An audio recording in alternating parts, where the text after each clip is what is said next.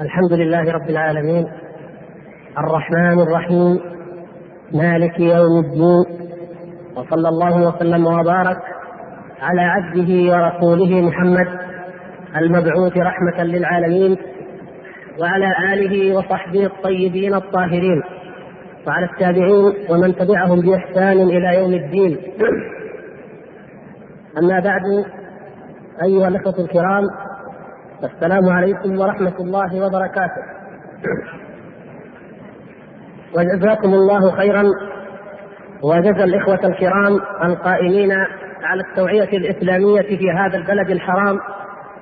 وكل وجزى خيرا كل من أسهم في نشر الخير ونصح الأمة وبيان الحق لها.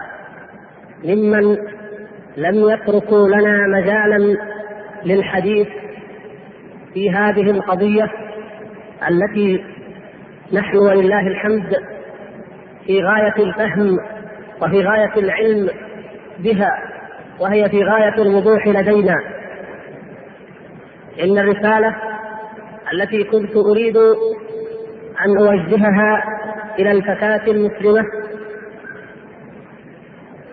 دارت في ذاكرتي أمور عدة. قلت إلى من أوجهها؟ هل أوجهها إلى الفتاة المسلمة في مصر البلد الذي عانى أول من عانى الذي كان أول من عانى من التغريب ومن خدعة ولعبة ما يسمى تحرير المرأة؟ ويسمى قضية المرأة. وإذا بي أنظر فإذا بالفتاة المسلمة في مصر قد انتفضت على هؤلاء المجرمين وانتقضت عليهم وعرفت مكرهم وغشهم وخداعهم. وإذا بالحجاب الحجاب الشرعي الكامل يطرق جامعة مصر يطرق جامعة القاهرة التي أنشأها وأسسها دعاة التغريب الأولون لتكون جامعة علمانية لا أثر فيها للدين.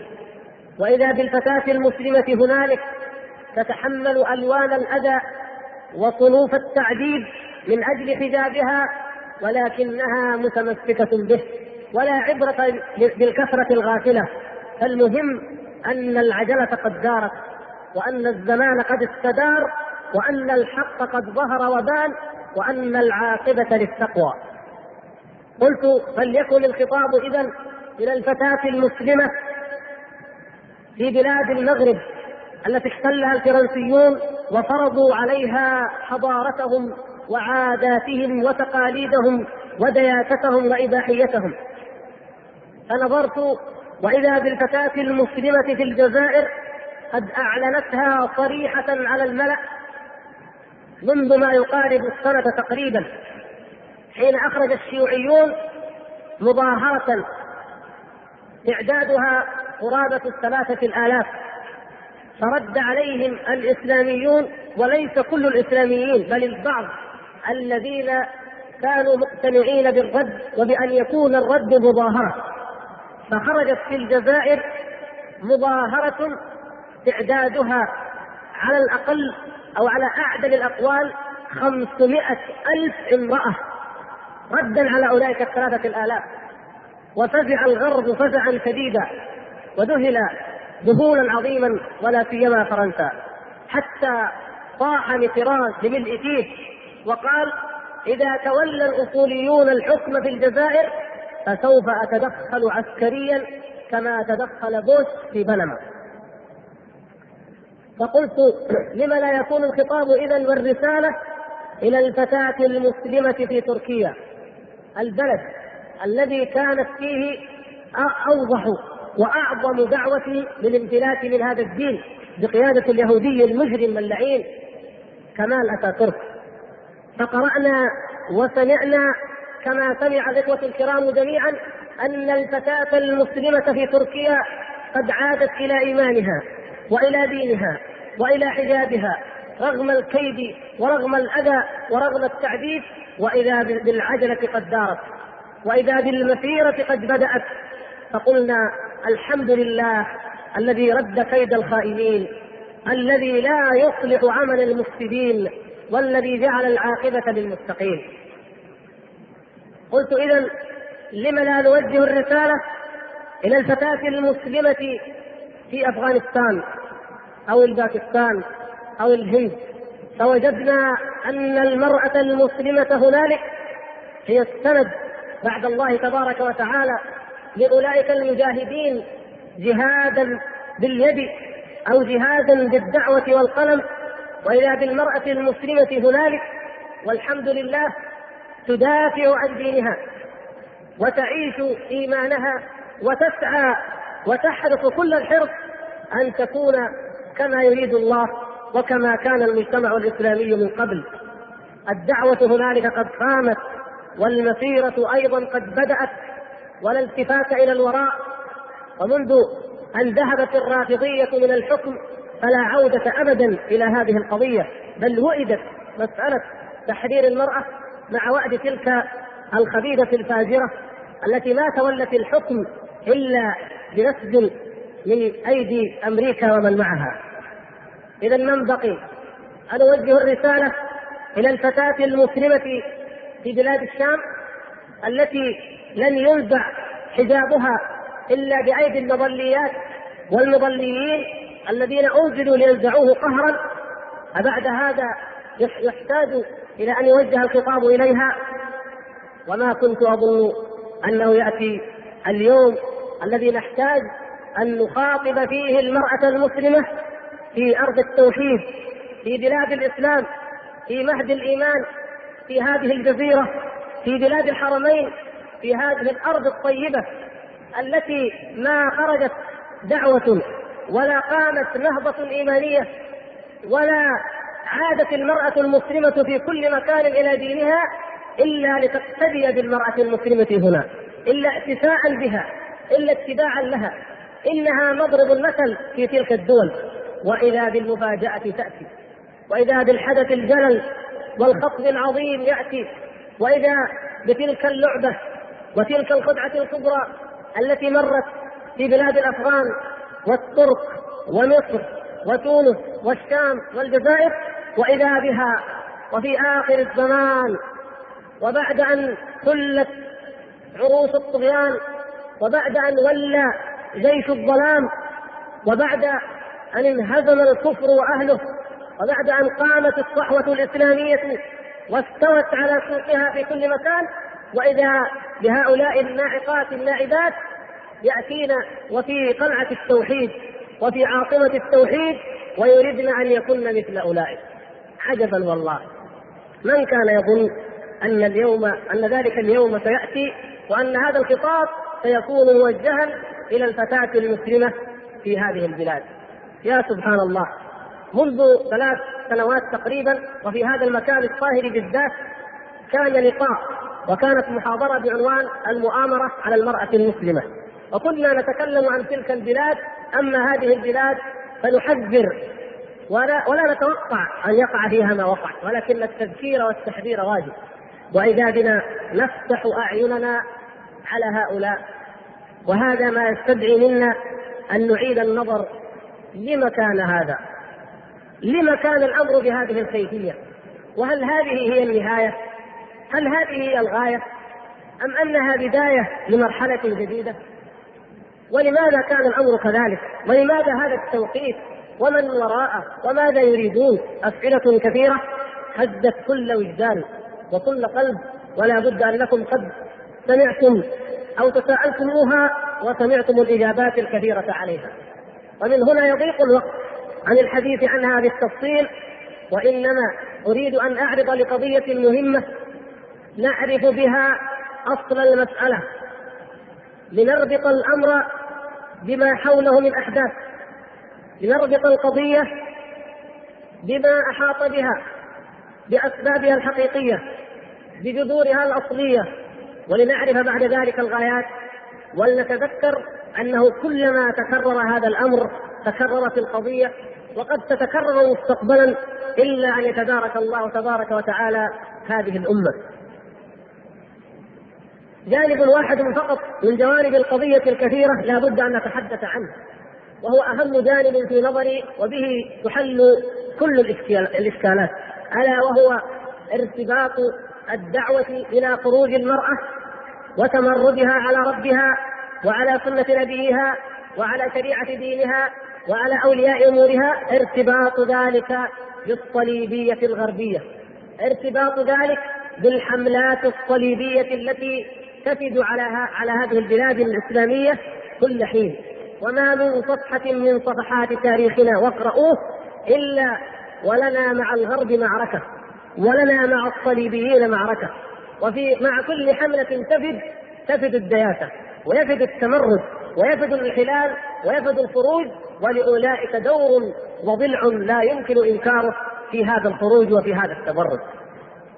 أما الحملة أو الحملات الصليبية الأولى القديمة التي قدمت منذ ألف سنة فإنها قام بها وحوش همج أوروبيون لا يعرفون حضارة ولا مدنية. وسخر منهم المسلمون ومن دياستهم ومن انحطاط خلقهم ومن سفالتهم بما لم يدع مجالا لأن يقتدى بهم. ولكن لنتجاوز ذلك إلى العصر الحديث كما يسمى. أول حملة صليبية قامت في العصر الحديث هي حملة نابليون بونابرت على مصر في مطلع القرن التاسع عشر أواخر الثامن عشر الميلادي. عندما قدمت هذه الحملة واعتبرها البعض بداية لحركة تحرير المرأة ومنهم المرأة المشهورة في الحركة ذرية شفيق نظيرة وزميلة هدى شعراوي المشهورة المعروفة اعتبرت هذه الحملة بداية لدعوى تحرير المرأة كما يسمون كما يسمونها. ما هو تحرير المرأة؟ كيف كان ذلك؟ عندما جاء الفرنسيون بعد قيام الثورة الفرنسية التي قامت عام 1789 ورفعت شعار المساواة والحرية والإخاء الشعارات الماسونية الكاذبة. جاء الفرنسيون يحملون هذه الشعارات وجاءوا معهم بنسائهم متهتكات متبرجات. وقد وصف المؤرخ السني الجبرتي رحمه الله صاحب التاريخ المشهور عجائب الآثار في التراجم والأخبار قدوم الحملة وآثارها وكيف تأثرت بها المصريات وكيف قلدنا الفرنسيات في عاداتهن وكيف أن الأمر تعدى مجرد اللباس إلى صحبتهم في الزوارق على النيل والرقص معهم والتهتك والتخلع بخلاعتهم. اعتبرت هذه هي البداية وفعلا قد كانت البداية. ومن العجيب أيها الأخوة الكرام أن نابليون عندما قدم إلى مصر وادعى أنه حامي الإسلام وادعى أنه ما جاء إلا لتأييد الإسلام بل سمى نفسه محمد نابليون ضحكا على المسلمين وسخرية واستهزاء بهم طالب بالحرية الاجتماعية على نمط الثورة الفرنسية. وقال إن مصر مجتمع متأخر منحط وقال لا بد من إنشاء حكم يقوم على الطريقة الغربية مع أن الغرب في ذلك الزمن لم تكن الديمقراطية قد تبلورت حتى في الغرب. كانت الثورة حديثة عهد في فرنسا نفسها. فأنشأ نابليون الديوان الذي يسميه الديوان وهو عبارة عن ديوان للشورى وقال يشترك فيه جميع المصريين. ومن ذلك أو من انطلاقا منه بدأت قضية المرأة. ولما ولم لا تشترك المرأة؟ ولم لا يكون لها دور في هذا المجتمع. لا سيما وقد قال نابليون لابد أن يكون هذا الديوان ممثلا لجميع فئات المجتمع. فدخل النصارى وقد كان النصارى وما يزالون دائما عملاء للصليبيين الوافدين. دخلوا ودخل معهم أيضا الطوائف الأخرى ومن ذلك ومن هنا بدأت فكرة أو تساؤل هل تشترك المرأة أو لا تشترك؟ اذا كانت القضية حملة صليبيه صاحبها تهتك ودعاره وخلاعه النساء ومطالبة بماذا؟ بحياة سورية أو بحكم سوري نيابي فانفتقت الأذهان عن هذه الفكرة الخبيثة أو هكذا على الأقل فهم دعاة المرأة أو دعاة إفساد المرأة الذين جاءوا فيما بعد في المرحلة الثانية. المرحلة الثانية تجلت بوضوح مع أيضا مع ظهور حملة صليبية أخرى في عهد إسماعيل باشا ابن إبراهيم باشا المشهور. هذا إسماعيل باشا الذي كان حاكما على مصر في أواخر القرن الماضي أيضا القرن الماضي الميلادي إسماعيل باشا تلقى تعليمه في باريس ثم لما تولى حكم مصر فتحت أو شقت قناة السويس فكان الاحتفال التاريخي كما يسمى. حضرته الإمبراطور يوجيني وحضره إمبراطور النمسا وحضر ضمن من حضر كثير من زعماء أوروبا المتهتكين المتخلعين. وكان الرجل قد تربى تربية غربية فقام بتطبيق الحياة الغربية بحذافيرها في مصر أو شرع في ذلك. فهو أول من أدخل نظام الجمارك مثلا. وهو الذي أدخل كذلك ديوانا أو مجلسا كما أسماه للشورى لظنه وانشا جمعية عمومية وعاش في الترف والبذخ حتى ورط مصر في ديون بلغت 100 مليون جنيه وهي من الناحية المعنوية تعادل اليوم 100 مليار جنيه. وفي عهد إسماعيل باشا افتتحت لأول مرة في العالم الإسلامي مدارس للبنات على نمط مدارس البنين وعلى الطريقة الغربية سنوات معينة ومنهج كمنهج الأبناء البنين ثم مراحل بعضها يتلو بعض. كانت هذه هي المرة الأولى ونتيجة لذلك ونتيجة للسيطرة الإنجليزية والفرنسية التي جاءت بسبب هذه الديون. كانت أو بدأت في عهده دعوة الانحلال والفسق والفجور. وكان رئيس وزرائه نوبار باشا الأرمني. وكان في حكومته وزيران. أحدهما فرنسي والآخر إنجليزي. في ظل هذا الرجل قامت ونمت وترعرعت الدعوة إلى الإباحية وإلى إفساد المرأة. حتى أن الإنجليز عندما جاءوا وأجهضوا ثورة عرابي التي قامت بالتخلص من الإنجليز وقضوا عليها كان ممن أيد الإنجليز ودلهم وشجعهم على دخول القاهرة وحثهم على ذلك وقاوم الشعب وقال لهم لا تقاوموا الإنجليز وهؤلاء جاءوا لمصلحتنا وما قدموا إلا لخير البلاد ولدفع الظلم ورفعه عنها ولأن تكون حكومة سورية انتخابية كان من جملتهم المدعو محمد سلطان باشا وهو والد هدى شعراوي التي قد يأتي الحديث عنها إن شاء الله. فالقضية ضالعة عميقة الجذور في العمالة أيضا.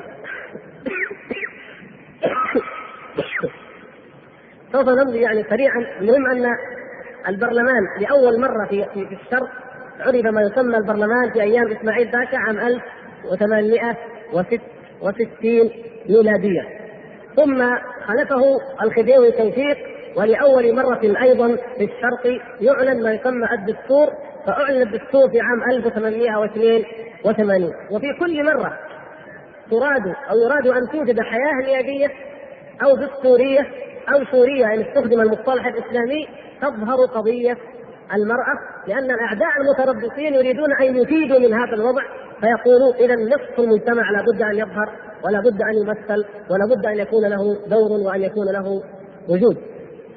في هذه الأثناء وبعدها ظهرت الحركة ظهر جمال الدين الأفغاني الذي سلم عليه محمد عبده والشيخ محمد عبده الذي كما ثبت هو الذي وضع أكثر كتاب قاسم أمين تحرير المرأة وظهرت دعوة قاسم أمين المتوفى عام 1908 وانتشرت الحركة وكان اللورد فرومر المندوب البريطاني يرعاه.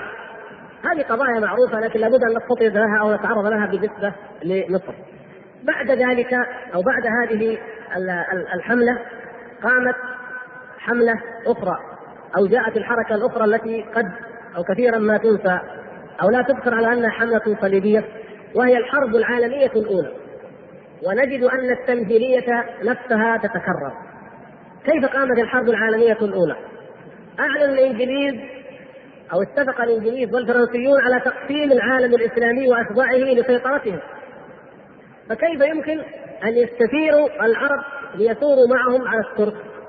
أعلن الإنجليز أنه لا بد أن يكون للعرب حكما مستقلا. أن العرب لا بد أن يكون لهم حكم مستقلا. وقالوا كاتبوا الشريف. المكاتبات المشهورة التي كتبها السير هنري مكمهون إلى الشريف حسين عندما تقرؤونها تعجبون. يقول من السير هنري مكمهون مندوب الدولة البريطانية العليه إلى الشريف حسين دليل الأسرة الطاهرة. والعطرة العطرة الشريفة. وكذا يفيض عليهم المدح وأن تحديد رسول الله صلى الله عليه وسلم. وكيف يصبح الحكم في أيدي الترك؟ وكيف يكون الأتراك هم الخلفاء والعرب موجودون؟ والسلالة الشريفة الطاهرة على قيد الحياة ويتولى الأتراك الحكم. والدولة العلية البريطانية محبة منها في الخير وفي السلام وفي عودة الأمور إلى شرعيتها. تريد أن تنصبكم خليفة على العرب وزعيما لها بشرط أن تقوموا معها وأن تثوروا وأن تخرجوا فقد خرجت وقد عزمت على إقامة العدل والقضاء على الظلم والقضاء على الاستبداد التركي إلى آخر ذلك. لورنس المعروف بلورنس العرب الخبيث المشهور خرج وخرج معه العرب المغفلون المخدوعون لمحاربة من؟ لمحاربة الترك والاستبداد التركي. يقول لورنس كنت أشعر بتأنيب الضمير. في كتابه عمدة الحكم. كنت أشعر بتأنيب الضمير وأنا أرى هؤلاء الناس يخرجون معي ويقاتلون بني دينهم. يعني الأتراك أملا وطمعا في أحلام ووعود وعدناهم بها ولم تتحقق. كان الضمير يؤنبه أننا ضحكنا على هؤلاء المساكين. لا شرعية ولا استقلال ولا عدل ولا حق. وإنما هي اطماع صليبية سخرت لهذا الهدف. ودخل الليمبي القائد الإنجليزي القدس وجيشه من من, الإنجليز ومن العرب فتحوا القدس. فلما وقف على جبل الزيتون ألقى أو غرز غرز رمحه بقوة وقال الآن انتهت الحروب الصليبية. وأما الجنرال الفرنسي غورو فإنه تقدم ومعه أيضا العرب في جيشه إلى دمشق. وقال العرب الآن يذهب الترك ويترك الفرنسيون لنا حكم بلاد الشام ويكون الشريف هو الخليفة وأبناؤه من الحكام على هذه المناطق. هذا من عدالة الغربيين ومن حسن أخلاقهم ومن حرصهم على الشرعية. ماذا حصل؟ لما دخل غور إلى دمشق قال دلوني على قبر صلاح الدين فدلوه عليه فأخذ يرسله بقدمه ويقول قم يا صلاح الدين. ها قد عدنا وها قد انتصرنا.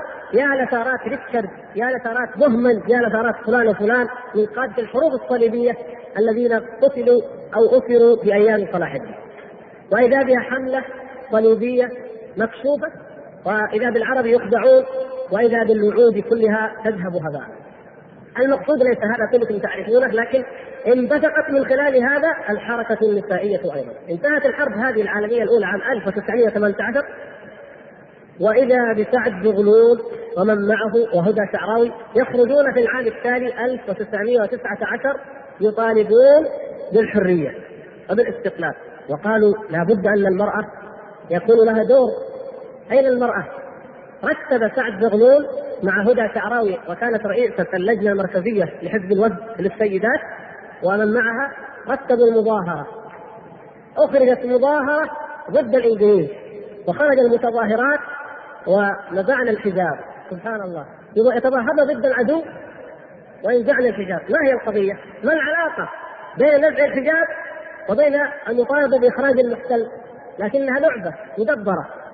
مزقنا الحجاب وأخذنا يطالبنا بالحرية وبالاستقلال. الحرية من من؟ الإنجليز أم من الحجاب الذي مزقناه ومزعناه وإذا بالأمر هكذا. وجاء الإنجليز تمثيلية من هنا ومن هنا أطلقوا الرصاص و قيل هؤلاء البطلات الثائرات الرائدات الزعيمات وإذا بالشعب والصحافة من كل مكان والأحزاب يقولون المرأة تبذل نفسها من أجل الوطن فماذا قدم لها الوطن؟ وإذا بالدعاة يقولون دعاة الإفساد يقولون ها هي بالمرأة تتطوع وتخرج وتقاتل وتواجه المستعمر فماذا نقدم لها؟ أتظل حديثة البيت؟ وقد أثبتت وجودها وقريتها حافظ إبراهيم الشاعر الذي صور في سخرية مرة في قصيدة له خروج المظاهرة وكيف استقبلها الإنجليز ثم ردت على أعقابها وسخر من هؤلاء الهزيلات الضعيفات الجنس الرقيق الناعم حتى هو رغم هذا الموقف شارك غيره من الشعراء والكتاب في الحملة والدعوة إلى مشاركة المرأة في الدفاع عن البلاد. وعن الاستقلال وعن الوطن. ومن ذلك القصيدة المشهورة التي كانت في مناهجنا التعليمية قرأناها وحفظناها وهي بعنوان فتاة اليابان. كان حافظ إبراهيم يمجد فتاة اليابان التي اشتركت الفتاة اليابانية التي تطوعت في الحرب ضد أعداء اليابان في الحرب العالمية والتي منها لا تلم كفي إذا السيف ندى صح مني العزم والدهر أبى. أنا يابانيه لا انثني عن مرادي أو أذوق العقبة هكذا الميكاد قد علمنا أن نرى الأوطان اما وابا. يقول لابد أن تخرج ولابد أن تتطوع المرأة أو تطوعت بالفعل المرأة وخرجت للدفاع عن الوطن. ويا سبحان الله تبذل نفسها وتقابل الرصاص وتتطوع من أجل الوطن. ثم لا تمنح حرية الحياة ونزع الحجاب وأن تكون كالمرأة الغربية وتتحضر وتترقى وتكون في البرلمان وتكون في المجالس النيابية وتعطى الوظائف هي تقدم دائما والرجل ظالم لها لا يعطيها أي شيء. هكذا قيل وهكذا كانت تلك المأساة. ثم بعد ذلك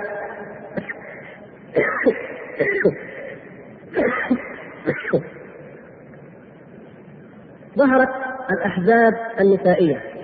بالإضافة إلى أن هدى شعراوي الزعيمة كما قلنا. هي ليست هدى شعراوي هدى بنت محمد سلطان. لكن انتسبت إلى شعراوي إلى علي شعراوي إلى زوجها على عادة الغربيين. كما انتسبت صفية زغلول إلى سعد زغلول وهي ليست بنته وإنما هي زوجته على عادة الغربيين. فهذا آه، محمد سلطان كما أشرنا العنين الذي أعطي أعلى الأوسمة والنياسين التي لا يعطاها في إنجلترا إلا من يصل إلى درجة أو مرتبة سير أي يلقب بلقب سير وهو أعلى لقب هنالك أو يمكن بعد لقب لورد. هدى شعراوي. هذه أسست الحزب أو الاتحاد النسائي. يعني المرحلة التي انتقلت إليها الحركة مرحلة الأحزاب النسائية. وهذا بعكس ما حصل عندنا هنا. عندنا هنا بدأ اولا بتاسيس الجمعيات ثم بعد ذلك طولب بالخروج أما هنالك يعني في نوع من الاختلاف في الإخراج وإن كان المحرك واحد والهدف واحد لكن بدأ هنالك بالخروج ثم أنشئت الاتحادات. الاتحاد أو الحزب الذي اسسه الشعراوي هدى شعراوي أرسل الوفد أرسل وفودا ومن ذلك الوفد الذي أرسله لحضور المؤتمر النسائي العالمي في روما. وهذا مما يكشف ويفضح أن دعوات إفساد المرأة دائما مرتبطة في الغرب هنالك القيت الكلمات ومن الطرائف أن الوفد كان يتكون من ثلاث نسوة. منهن اثنتان كافرتان. والأخرى الثالثة أخذها الحياء نوعا ما فكانت محجبة. فقال الإيطاليون وأعضاء المؤتمر قالوا أما هاتان فليستا مصريتين. هذه ما هي مصرية الكاشفات وأما هذه فهي الوحيدة المصرية. المحجبة قالوا أكيد أن مصر استعارت امرأتين لتمثلها لأن لا يمكن أن تكون المرأة المصرية إلا محجبة. محجبة يا إخوان مو معناه كما يقول البعض الآن تكشف الوجه وتقول محجبة. عمر كشف الوجه ما فيه حجابا لا في اللغة ولا في الشرع أبدا. الحجاب تغطية الوجه في اللغة وفي الشرع ففي مصر كانت المرأة لا تكتب شيئا أبدا لما جاءت هذه وهي متحجبة قيل هذه فعلا التي تمثل مصر أما أولئك يعرفون أن أن المحجبة هي الأصيلة وأن المتهتكة هي غربية لا تمثل بلدها ولم يصدقوا أنهن أنهما مصريتان قابلت هدى شعراوي الزعيم موسوليني وافتخرت بذلك وقالت كانت مقابلة عظيمة ورائعة وتحدثنا اليه عن تحرير المرأة وطالبنا بداء وكذا موسوليني هذا زعيم الفاشية ند هتلر. وكل حكماء حكام الغرب هتلر وكل حكام الغرب موسوليني لكن الزمان يدور دورته المغلوب كما يقول مثل إذا طاح الصوت كثرت السكاكين لو أن هتلر هو الذي انتصر لكان الكلام اليوم في العالم أن هتلر حامل رايه الحرية وأن الحلفاء ايزنهاور ومن معه كانوا دعاة الطغيان والاستبداد بالشعوب. لكن لأن الذي انتصر هو ايزنهاور الأمريكي أصبحت أمريكا حاملة رايه الحرية وهتلر هو العدواني وهو المتصل المقصود أنها قابلته وفي الطريق قابلت اتاتورك انظروا العمالة والندالة وأشادت به وجلست معه جلسة طويلة. وقالت مما قالت له أنت لست اتاتورك يعني أبا الترك أنت أتى شرق. يعني أبو الشرق كله. هذا اليهودي المجرم الخبيث. ثم قضية أخرى في هذه الحركات ومنها حزب فتاة النيل. كان وراءه وبكل وضوح زوجة الرئيس الأمريكي روزفلت. كانت تموله وكان رائدات كان كنا رائدات الحزب كنا يذهبن إلى السفارة الأمريكية ويتلقين التشجيع والتهنئة بنجاح المؤتمر النسائي الذي عقدناه من زوجة الرئيس الأمريكي روزفلت. وأصبح الآن لا مجال للنقاش بان الحركة النسائية في مصر إنما هي عميله للصليبيين من الإنجليز ومن الأمريكان ومن أمثالهم وأتباعهم. بعد هذا العرض وأنا آسف للاقتضاب وطول الوقت ننتقل إلى هذه البلاد الطاهرة وكيف كانت أو كيف بدأت المسيرة فيها. ولا بد أن يعني نوجد اجازا قد يكون مخلا أيضا. الحركة عندنا هنا كما ذكر من كتب عنها من الكتاب الرسميين مثل أحمد عسى في كتاب معجزة فوق الرمال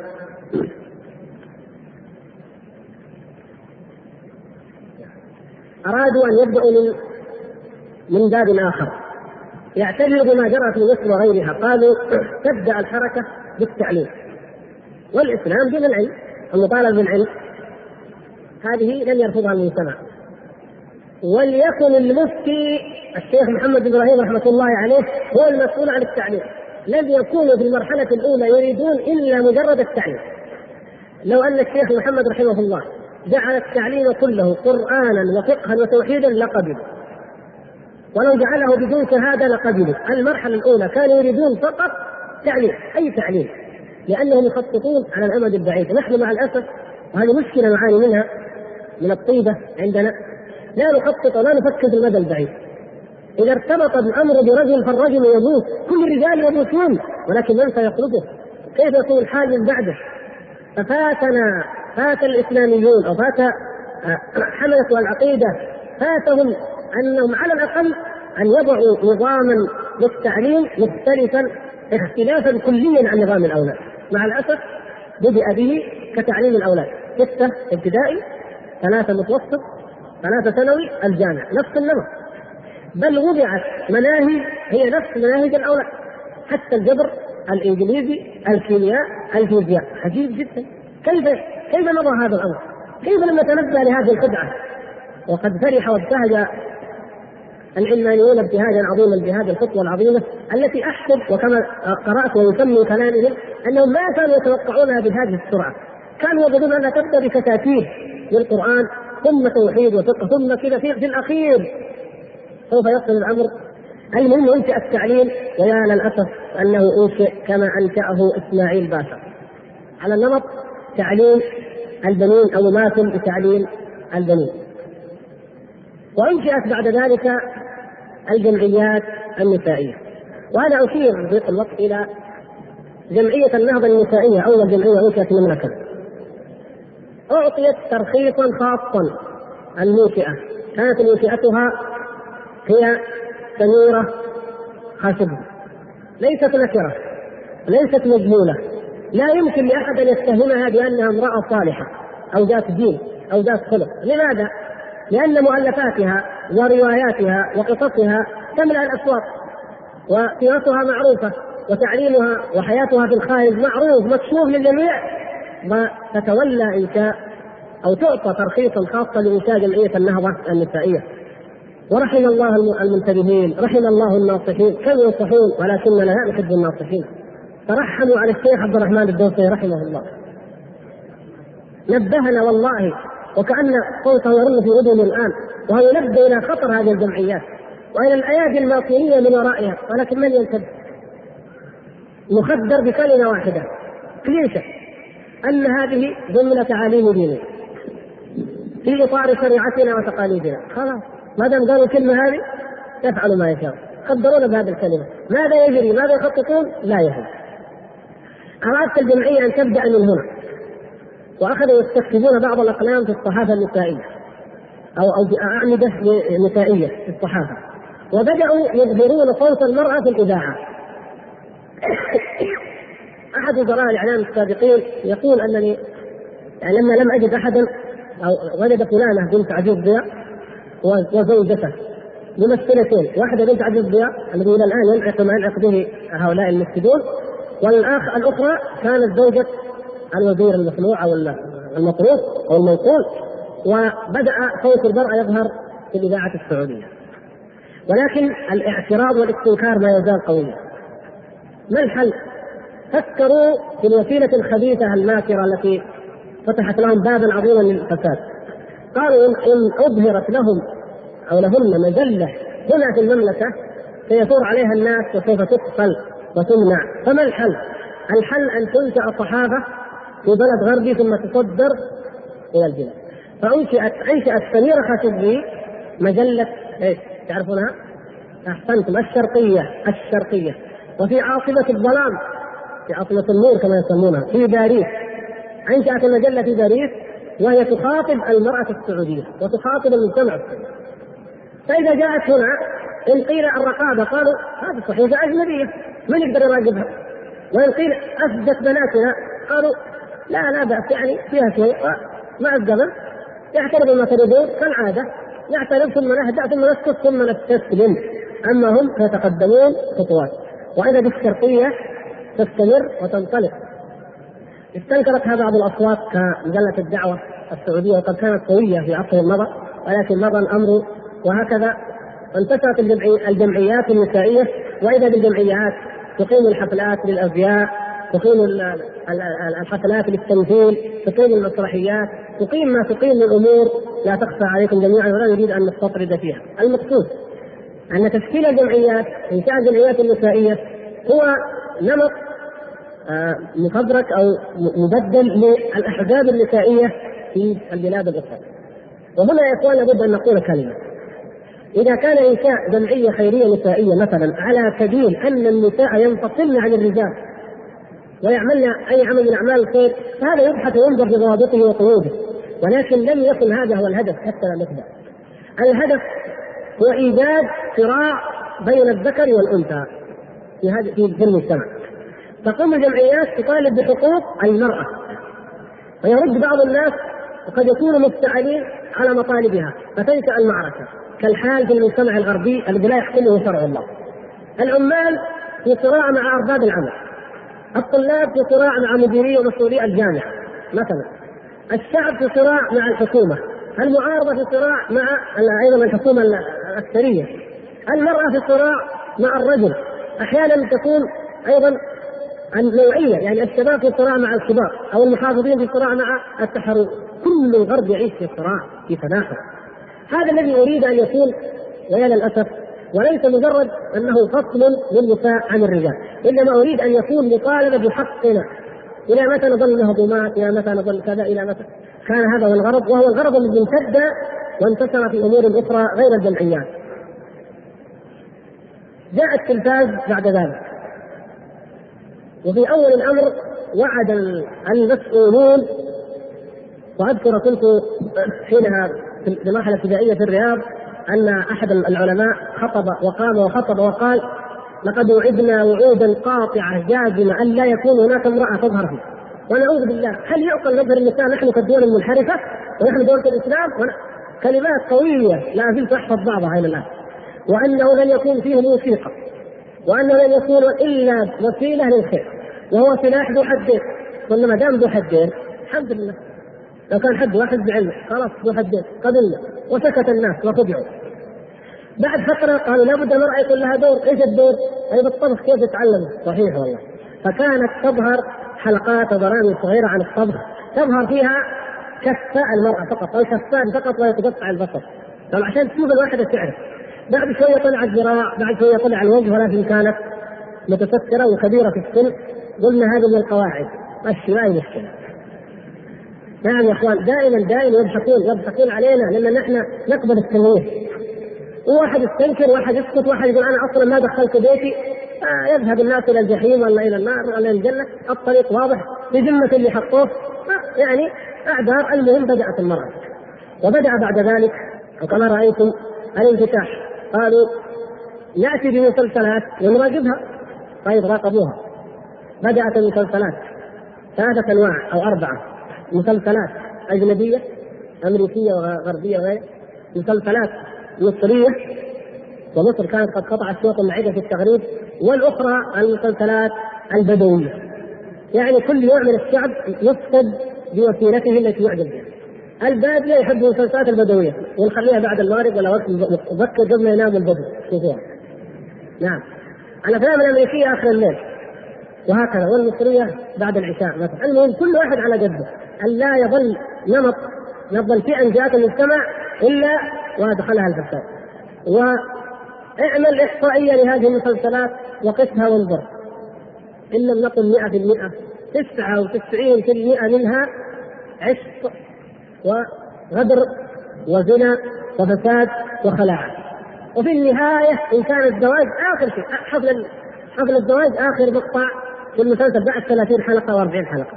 أما ما قبل ذلك من الصحبة والذهاب والبية والمرأة تقود السيارة وتذهب وتوعد حبيبها أو خدينها ويركب معها السيارة وتمشي كل هذا قبل قبل بمراحل في أول الفيلم في أول المسلسل. هكذا كانت الخطة وسكت الناس. وما كان يدور بخلدهم أن ما نراه في الشاشة سيأتي من يطالب به في الواقع. وهذا من استحكام الغفلة نسأل الله العفو والعافية على قلوبنا. نأتي أيضا إلى ملحظ آخر وهو الصحافة. الصحافة كانت من بعيد تطالب من بعيد وأحيانا تتقدم خطوتين لتتأخر خطوة. في تلك الأيام أو البدايات الاولى ظهرت دعوة قوية والحمد لله مضادة لها الحركة ونذكر منها الأستاذين الفاضلين الكاتبين الأستاذ آه، محمد أحمد محمد باسمين والأستاذ أحمد محمد جمال. اللذين الفا آه، لا يا فتاة الحجاز ومكانة تحمدي في تلك المرحلة اقرأوا الكتابين. تجدون أنها رد على دعوة قامت في الندوة في البلاد في الجرائد التي كانت موجودة في ذلك الزمن والمجلات. المملكة كان فيها مجلات كثيرة يا أخوان ما تصوروا الآن. كان في مجلات كثيرة. كان أي واحد يقدر يعمل مؤسسة ويعمل مجلة. فكانت كثيرة. حتى أظن كان في عندنا مجلة اسمها البعث. كانت مجلة اسمها البعث وصدر منها عدة أعداد. كانت مفتوحة يعني موضوع المجلات حتى نظمت المؤسسات الصحفية. المهم أن المجلة أو الصحافة أخذت بنصيبها وأخذت على عاتقها وسايرت الجمعيات وسايرت وسايرت التلفاز. وظهرت الدعوة بوضوح بعد مقتل الملك فيصل وظهور الصحافة الأمريكية وتعريق الصحافة الأمريكية بأن موت الملك فيصل هو بداية عصر جديد بالسعودية للنور وللتحرر وإذا بالجرائد ومنها جريدة الرياض تقول نفس العبارات إن المرأة السعودية ستشهد عصر النور والانفتاح وقد مضى عصر الظلام. كتب كتب بهذا النص وكتبت أيضا جريده الرياض بأحد الأعداد ما اظن ما جئت لكنه معروف موجود تقول آه إنه يأتي قد يأتي اليوم الذي تكون هناك المقاهي المختلطة في الرياض لا في باريس بل في الرياض. ويجلس الرجل والمرأة في المقهى ويستمتعون ويشربون الشاي ويكون أيضا هنالك الممثلون والممثلات ودور السينما. وأخذ المقال يفيض بهذا الكلام ثم قال وإذا كان ذلك سيتحقق فلم لا نتعجل به؟ إذا كانت الدعوة تريد ذلك، كان هناك دعوة محمومة لهذا الهدف. في اثناء ذلك أيضا ظهرت ضمن الصحابة ظهرت جريدة اليوم التي تصدر في المنطقة الشرقية وظهر أحد الشعراء وقال القصيدة المعروفة مزقوا مزقيه مزقيه واسألي يا بنت رب العالمين واسألي من أنزل الآيات والسور هل يخفى القمر؟ أعوذ بالله يريد أن تكفر بالله وأن تسأل الذي أنزل الآيات والسور لماذا ينزل الحجاب؟ نسأل الله العفو والعافية تحرك بعض أهل الخير وكانت تلك الأيام مع الأسف ثروات الطفرة الناس مشغولون بالعقارات وبالعمارات ما في واحد فاضي للثاني لكن تنبه من تنبه وعوقبت الجريدة بعقوبة صارمة للغاية. قفلوها ثلاثة أيام هذا الذي كان المفروض أن يكون حد الردة حد الردة يقام. وهنا نقف وقفة. حد الردة ما من حد يسقط فلا يقام إلا وتظهر عقوبة ذلك في المجتمع متى أقيم حد الردة؟ على أي ملحد يقيم حد الردة؟ أيعقل أننا مع هذا الفساد العظيم ما ظهر فينا ملحد من سبعين سنة؟ معقول؟ ما طلع فينا مرتد من سبعين سنة؟ وإلا ما نحن لم نقم حد الردة لو أقيم على واحد والله لانزجر أمم وألوف ولذلك قيم نفس الحداثة وحفظ وإلا فالردة الصريحة موجودة فيه فلو لو حكم أصحابه على الردة وقتل منهم اثنان أو ثلاثة أو أربعة فبين قبل الحداثة والحداثيون الأوائل الذين ركبوا الموج أخيرا وغيروا وإلا معروفون ودواوينهم معروفة ونساؤهم كل يخرجن في الرياض معروفات وهم الآن يتمسحون باسم الدين ويقولون أو يقولون إن الفتوى ستتغير بتغير الأزمان والأحوال. هؤلاء أنفسهم أول من تبرجت زوجاتهم وأول من طالب قبل الحداثيين بالإلحاد والكفر والفجور. المهم لما لم يقم على هؤلاء ولا على هؤلاء تجرأ من تجرأ. والله المستعان ف في تلك الفترة أيضا لتجاوز الصحافة آه ظهرت وهي الحقيقة لها علاقة بالصحافة أو أو اقصى ما كانت المعركة بالصحافة ظهرت الدعوة إلى دور السينما. وقالوا لابد من وجود سينما في المملكة وتراقب كما ظهرت الدعوة في مصر وقالوا يوجد بيوت للبغاء وللدعارة وتراقب صحيا واجتماعيا خير من أن البلد يرتكب الزنا ويمرق قالوا تراقب. وظهرت وتبنت جريدة عقاب بعد أن تركها الأستاذ أحمد غفور عطار طبعا وقد أعلن براءته منها بعد أن تبنت هذا الخط. تبنتها جريدة عقاب ودعمتها الرياض والجزيرة واليمامة وغيره وقامت بقوة. وانفردت جريدة المدينة بالوقوف ضد ضد الدعوة إلى دور السينما. حتى أن واحد من المعلقين الكبار قال دور السينما لابد أن يوجد حتى ما يكون في أحد من إخوان جريدة المدينة في مقابلة مشهورة له وأيضا نشكر هنا الأستاذ أحمد محمد جمال والأستاذ صالح جمال أخوه ووقفتهم بالحقيقة التي وقفوها ضد هذا التيار. وأذكر أننا كنا في السنة المنهجية هنا في الجامعة وعددنا قليل ذيك الأيام يعني رغبنا وأيدنا جدا فاشترك بعض الإخوة بكتيبات أو مقالات صغيرة آه، أرسلت إلى الجريده أو أرسلت إلى الأستاذ أحمد محمد جمال.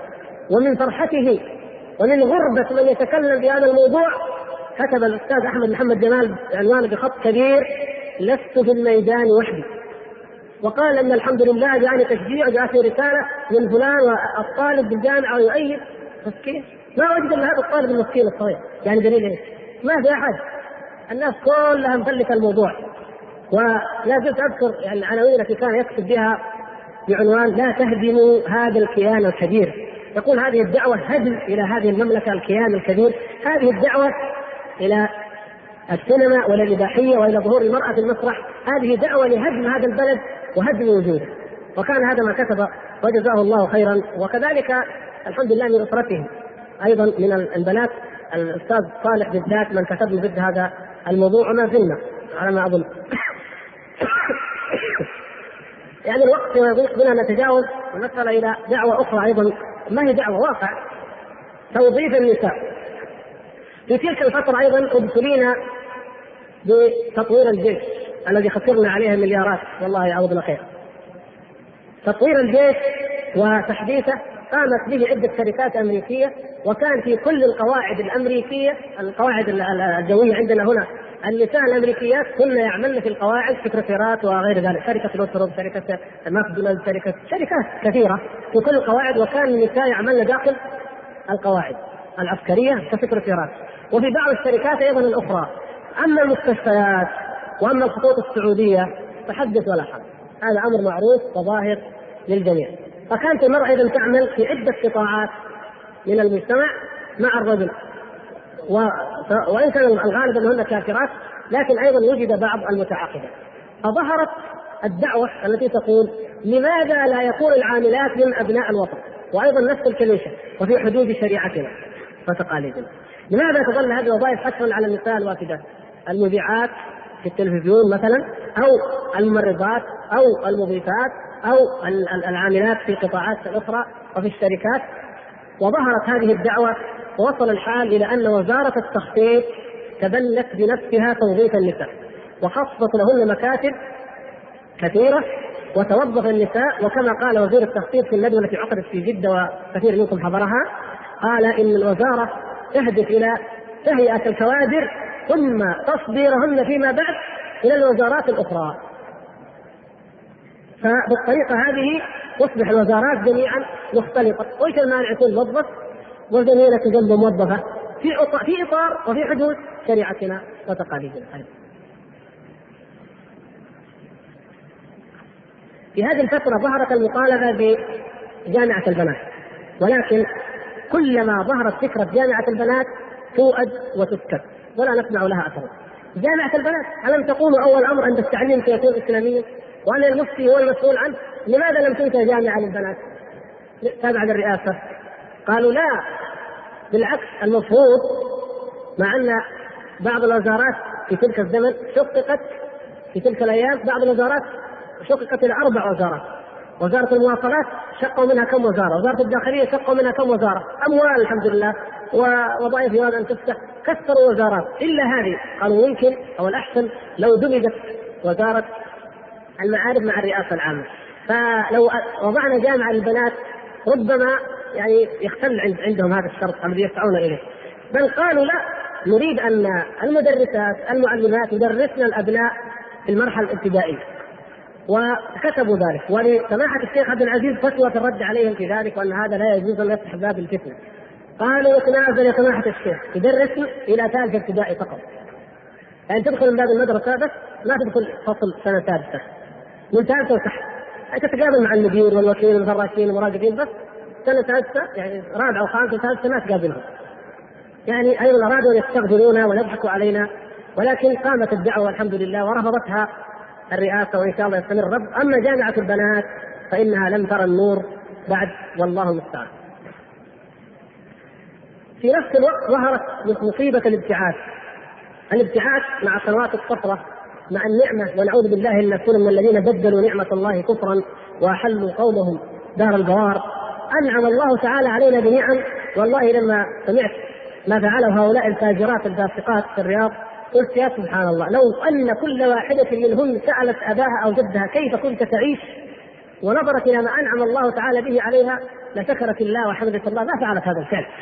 وصل الحال في مجتمعنا يا إخوان واسالوا آباءنا أن الناس كانوا يأكلون ماذا أقول؟ يأكلون الجيش.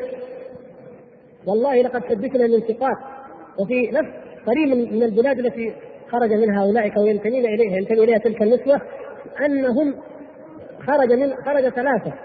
من شدة الجوع قبل حوالي سبعين سنة هذا الكلام أو ستين سنة خرج من شدة الجوع ثلاثة نفر. فلم يجدوا ما يأكلون واستمروا في الصحراء ما وجدوا شيئا يأكلونه. فناموا فاتفق اثنان على أن يقتل الثالث ويأكله والله من ثقات.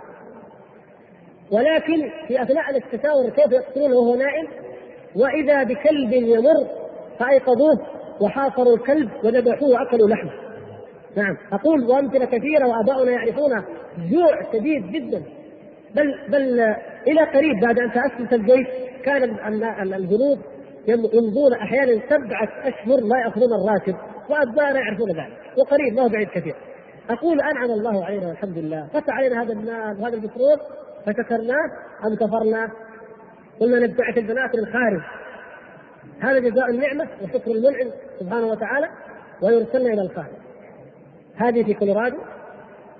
طبعا يمكن عرفتم بعض الأسماء. والأخرى من الزعيمات في ميشيغان والثالثة في كاليفورنيا. والرابعة هنا. وهنالك لا أقول تعلمنا قيادة السيارة. ما هي القضية قيادة السيارة؟ تعلمنا كل أنواع الفساد والانحلال والإباحية. ثم جئنا هنا ليربينا الأجيال ابتعثنا من غير محارم وما يزال. ابتعاث من غير محارم ويفعلن ما شئت فنتوقع أن هناك مجرمة فاسقة متهتكة متخلعة فإذا عادت هنا تتحول إلى ملاك. سبحان الله. لا يمكن. تشبعت وتشرفت هذه المبادئ. أقول كان أيضا هذا الابتعاث. وصاحب ذلك حملة خبيثة مسمومه من هؤلاء المبتعثين. و قد يأتي لنا وقفة مع هؤلاء لأن الذين يقفون وراء هذه الحركة الخبيثة رجال معروفون بأسمائهم ونسينا لسميناهم فستروا حتى تعرف أن حركة مدبرة خذوا هذا المثال. تستروا بأسماء نساء. وأخذوا يكتبون في الجرائد في الرياض في الجزيرة في اليمامة في عكاظ في المدينة. كلام كلام كثير جدا. فقال المعارضون ومنهن فتيات والحمد لله وتعرفون بعض أسمائهن واعترضن وصار النقاش فمن أطرف ما نشر والحمد لله أننا تنبهنا بعد فوات الأوان طالبت بعض الفتيات المؤمنات اللاتي كن يحاربن هذا الفكر الخبيث قل نريد أن نتصل بكل يا فلانة وفلانة وفلانة مبنى الحمود تقول عبد العزيز مدري مين أين كن؟ أين هم؟ فتكتب تلك وتقول إني موجودة وإني معروفة واني فتكتب تلك وتقول ترد على أعطيني هاتفك أتصل بك. أعطيني كليتك. أنت ابن في كلية. أريدك. وإذا بالامر ليس هناك نساء بهذه الاسماء رجال مجرمون ومعروفون بأسمائهم عرفوا الحمد لله يكتبون بأسماء نسائية ويقول أنا المرأة محطة أنا متأخرة أنا أنا وهو رجل يكتب يفسد المرأة المسلمة. ويضحك علينا. ونحن مع الأسف أقول في غفلة عن هذه الأحداث. وتجري من حولنا والطيب فينا ربما أنه لا تتجاوز قراءته أو فهمه حدود مسجده والحي الذي هو فيه والدنيا الأخرى لا شأن له بها والله المستعان. ثم نشأت بعد ذلك دعوة غريبة جدا تطالب بنوادي نسائية للرياضة. يصير منتخب الرياض للفتيات ومنتخب جدة وبعدين تعقد مباراة وبعدين تطلع التلفزيون وبعدين يحضرها الرجال. ما هي مشكلة يعني. وقالوا لابد من نوادي وحكومتنا الرشيدة التي هيأت كل شيء وتدفع آلاف المليارات على الرياضة لا يمكن أن تحرم الفتاة التي تخدم الوطن والتي كذا والتي كذا. وطالبوا معه بمكتبات والمكتبات أمرها أخف لكن المقصود يريد كما قلت أن يجعلوها صراعا وخروجا على الدين. ولو كان الغرض مكتبة ليقرأن لطالبنا نحن بذلك ونطالب به. لكن لهم أهدافهم الخبيثة من وراء ذلك وظهرت هذه الدعوات المحمومة وربما ما تزال. وظهر معها الدعوة إلى المهن المختلطة حتى قيل لماذا لا يكون التمريض وفتحت معهد التمريض في أكثر المدن مع الأسف الشديد والمقاطعات وكذلك المضيفة الخدمة الجوية ثم أخذت المقابلات تجرى عن أول فتاة في دولة كذا تقود الطائرة وأول عسكرية في دولة كذا وأول شرطية في دولة كذا من أجل أن يقول وأين المرأة السعودية؟ وما دورها؟ وهنا أيضا نشيد بالاخت سهيلة زين العابدين فإنها ممن قاوم هذا الفكر المنحرف ولها ردود في هذا المجال وغيرها من الأخوات التي مع الأسف اختفت بعض الأسماء ولا أدري لماذا اختفت. الحقيقة يعني الله المستعان وقت كلها مجرد رؤوس اقلام إنما الشاهد عودا على بدء عندما جاءت هذه الفتنة الفتنة الكارثة الكبرى التي ما أظن مر على تاريخ الإسلام وتاريخ جزيرة العرب كارثة أعظم ولا أكبر منها وجاءت هذه الحشود والقوات الغربية وجاء معهم النسوة اللاتي لا يخفى على أحد أعمالهن ولا تحركاتهن وقد حذر مع الأسف ولكن قد كان الواقع الذي ترونه والذي يراه كل أحد يزور المناطق التي يوجدون فيها وهم ليسوا ببعيد. المهم لما جاءوا طبيعي جدا أن تتكرر الدعوة القديمة قضية تغيير المجتمع. سبحان الله. الذي نعرفه أنكم جئتم للشرعيه بعكس الشرعيه للدفاع عن البلاد استعانة يعني من هذا الكلام.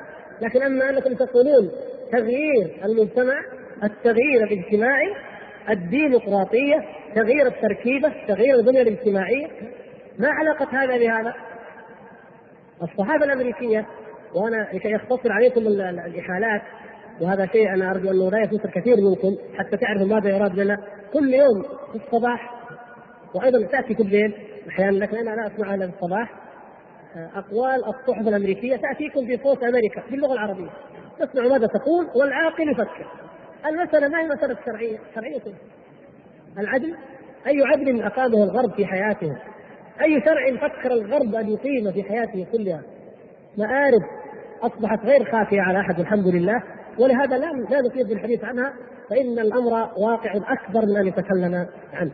لكن المقصود أن ارتباط وجود هذه القوات مع المطالبة بالتغيير الاجتماعي والتغيير في سياسة وطريقه الحكم وفتح المجال للشورى وللمقاطعات والى اخره نفس المشهد الذي رأيناه في أيام نابليون ثم في أيام إسماعيل ثم في أيام سعد زغلول ثم فيما بعد تكرر.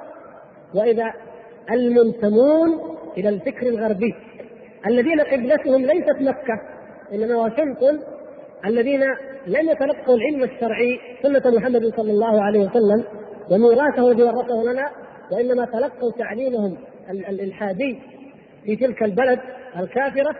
وإذا بهم نفس الشيء يطالبون ويذبل والى طيب والى نفس الأمر يدعون إلى التحرر والإلحاد والخروج فكانت المسيرة. تفضل تفضل. لله. نعود وحقيقة يعني استجابة لمطالبكم والا ما أحب الإطالة. جزاه الله خير بل الإخوان خلينا يعني اخوانا أثابهم الله كما كتب بعضهم أنه ممكن أن يظلوا إلى الفجر ولكن الله المستعان. لا نقول إلى الفجر. والله لو ظللنا نتحدث عن هذه المأساة الأيام والليالي. ولو سطرنا فيها المجلدات. ولو ألفنا ونظمنا فيها الدواوين من الشعر. لما أظن أننا نفي في هذا الموضوع الجلل. ولكن نسأل الله العظيم رب العرش الكريم في هذا المكان الطيب. وبعد الأذان وبين الأذان والإقامة نسأله سبحانه وتعالى الذي يعلم حرقة قلوبنا ولوعة أكبادنا وشدة ألمنا وضعف قوتنا وقلة معيننا وحسرتنا وما نعانيه من هذه الفتنة العظيمة نسأله سبحانه وتعالى أن يعيننا وأن يمدنا بالصبر وأن يوفقنا لواجب الإنكار وأن يبرم لهذه الأمة أمر رشد يعز فيه أهل طاعته ويذل فيه أهل معصيته ويؤمر فيه بالمعروف وينهى فيه عن المنكر وأن يظهر على أيدينا دينه وسنة نبيه صلى الله عليه وسلم. وأن يجعلنا جنودا مخلصين لا نخاف إلا الله ونقول كلمة الحق ولا نخاف لومة لائم. نعم الموضوع يحتاج إلى وقفات ووقفات ولقاءات ومحاضرات ومجلدات ودواوين من الشعر أيضا. ولكن كفانا أن نعظ أنفسنا وإخواننا بما قل وجل. قلنا إن وجود القوات ووجود هؤلاء السافرات الفاجرات من الكافرات معها ووجود التوجيه من الخارج بالتغيير الاجتماعي الذي لا بد أن يطرأ على دول المنطقة بعد قدوم هذه القوات هذا هيأ الفرصة لخروج ما سمي بالمظاهرة. خرجت وقد ظنوا وقد خيب الله تعالى ظنهم أننا قد متنا وأنه ما لجرح بميت ايلام قدروا أن الإيمان قد فقد أو قد ذبح وأن حب الدنيا وغلبة الشهوات والتربية الإعلامية الطويلة على الانحلال والسفر إلى الخارج المفتوح على أبوابه وأكل الربا والانغماس في الشهوات وإبعاد الشباب عن حياة الجد وغيرها من العوامل أن ذلك كله قد قضى على شخصيتنا الإيمانية. وتوقعوا أنه سيعترض بعض من سموهم أصحاب المكانس سيعترضون ولكن سنغلبهم. وسيعترف المسؤولون بالأمر الواقع. وسيكون لنا كيان ووجود. ويكتب التاريخ أننا الزعيمات الرائدات لهذه الحركة. وكانت والحمد لله كانت غلطة كبرى ووهما عظيما وقع فيه المخططون ولا نعني منفذات الغبيات.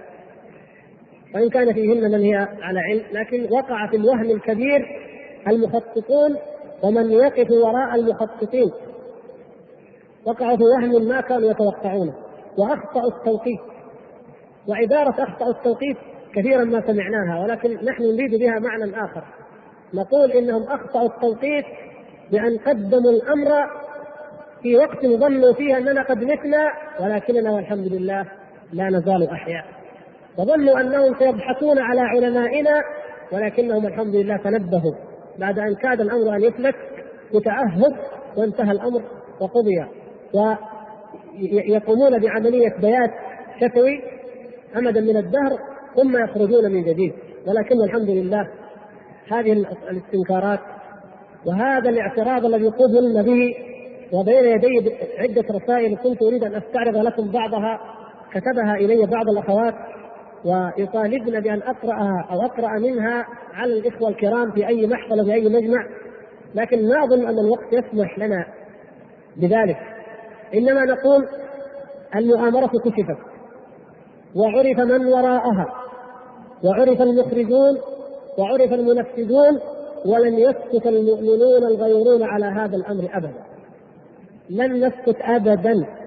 والقضية ليست قضية قيادة المرأة للسيارة. القضية قيادة الأمة إلى الهاوية. الذين صادروا الفتوى عندما افتى العلماء بتحريم قيادة المرأة للسيارة وصدر بها بيان من وزاره الداخلية وعقب على ذلك أيضا وزير الداخلية في, النادي الأدبي لمكة كما سمعتم ظهر العلمانيون المجرمون لمصادرة هذه الفتوى وكتبوا وقالوا إن هذا الأمر قابل للنقاش قابل للحوار وأن الفتوى تتغير بتغير الزمان والأحوال. عجيب. ماذا ما المقصود؟ ولماذا يكتب في مجلة في جريدة مشهورة ثم يقرأ عقب الأخبار في التلفزيون وكأنه تعليق رسمي من الحكومة؟ لماذا؟ لماذا يقال هذا القول؟ الفتوى تتغير. يعني انتظروا قليلا نحن الآن مجبورون أمام هؤلاء. لكن سيموتون هؤلاء الأربعة والثلاثة ويأتي الجيل المرن فيما بعد وتتغير الفتوى ويكون حلالا ما كان حراما. وضربوا أمثلة. قالوا تعليم البنات كان مرفوضا ثم تغير وبيح آه ظهور المرأة في التلفزيون و ومن المنكرات تغيرت الفتوى أو الزمن غيرها ثم أقرت. نقول خاب ظنكم وخاب فعلكم ووالله لا يكون هذا أبدا. والله لا يكون إن شاء الله.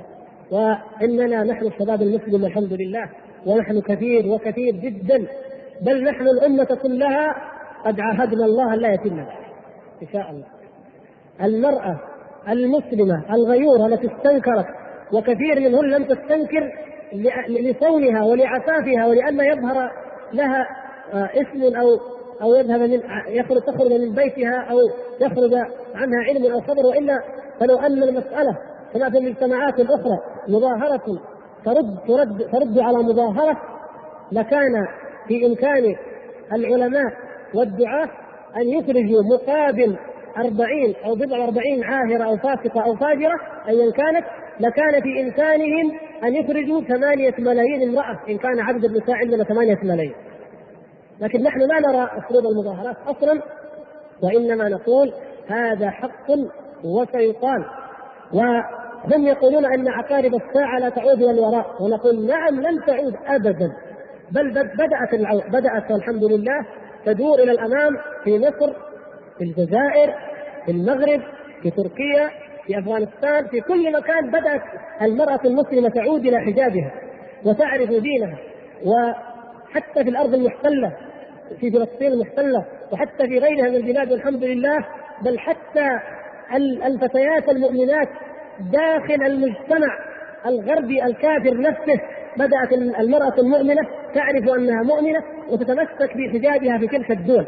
هنالك في تلك المجتمعات والطفلة فاطمة التي هزت فرنسا مثل من الأمثلة على ذلك والحمد لله. فنعم عقارب الساعة لا تعود إلى الوراء وقد بدأت مسيرة الإيمان والمسألة ليست عقارب ساعة. المسألة هي مسألة غفلة. وران يجتاح القلوب يرون على يرون على القلوب يغان على القلوب بالمعاصي بالذنوب بحب الشهوات بأكل الربا بالانحراف عن شرع الله بعدم تحكيم شرع الله وإقامة دينه.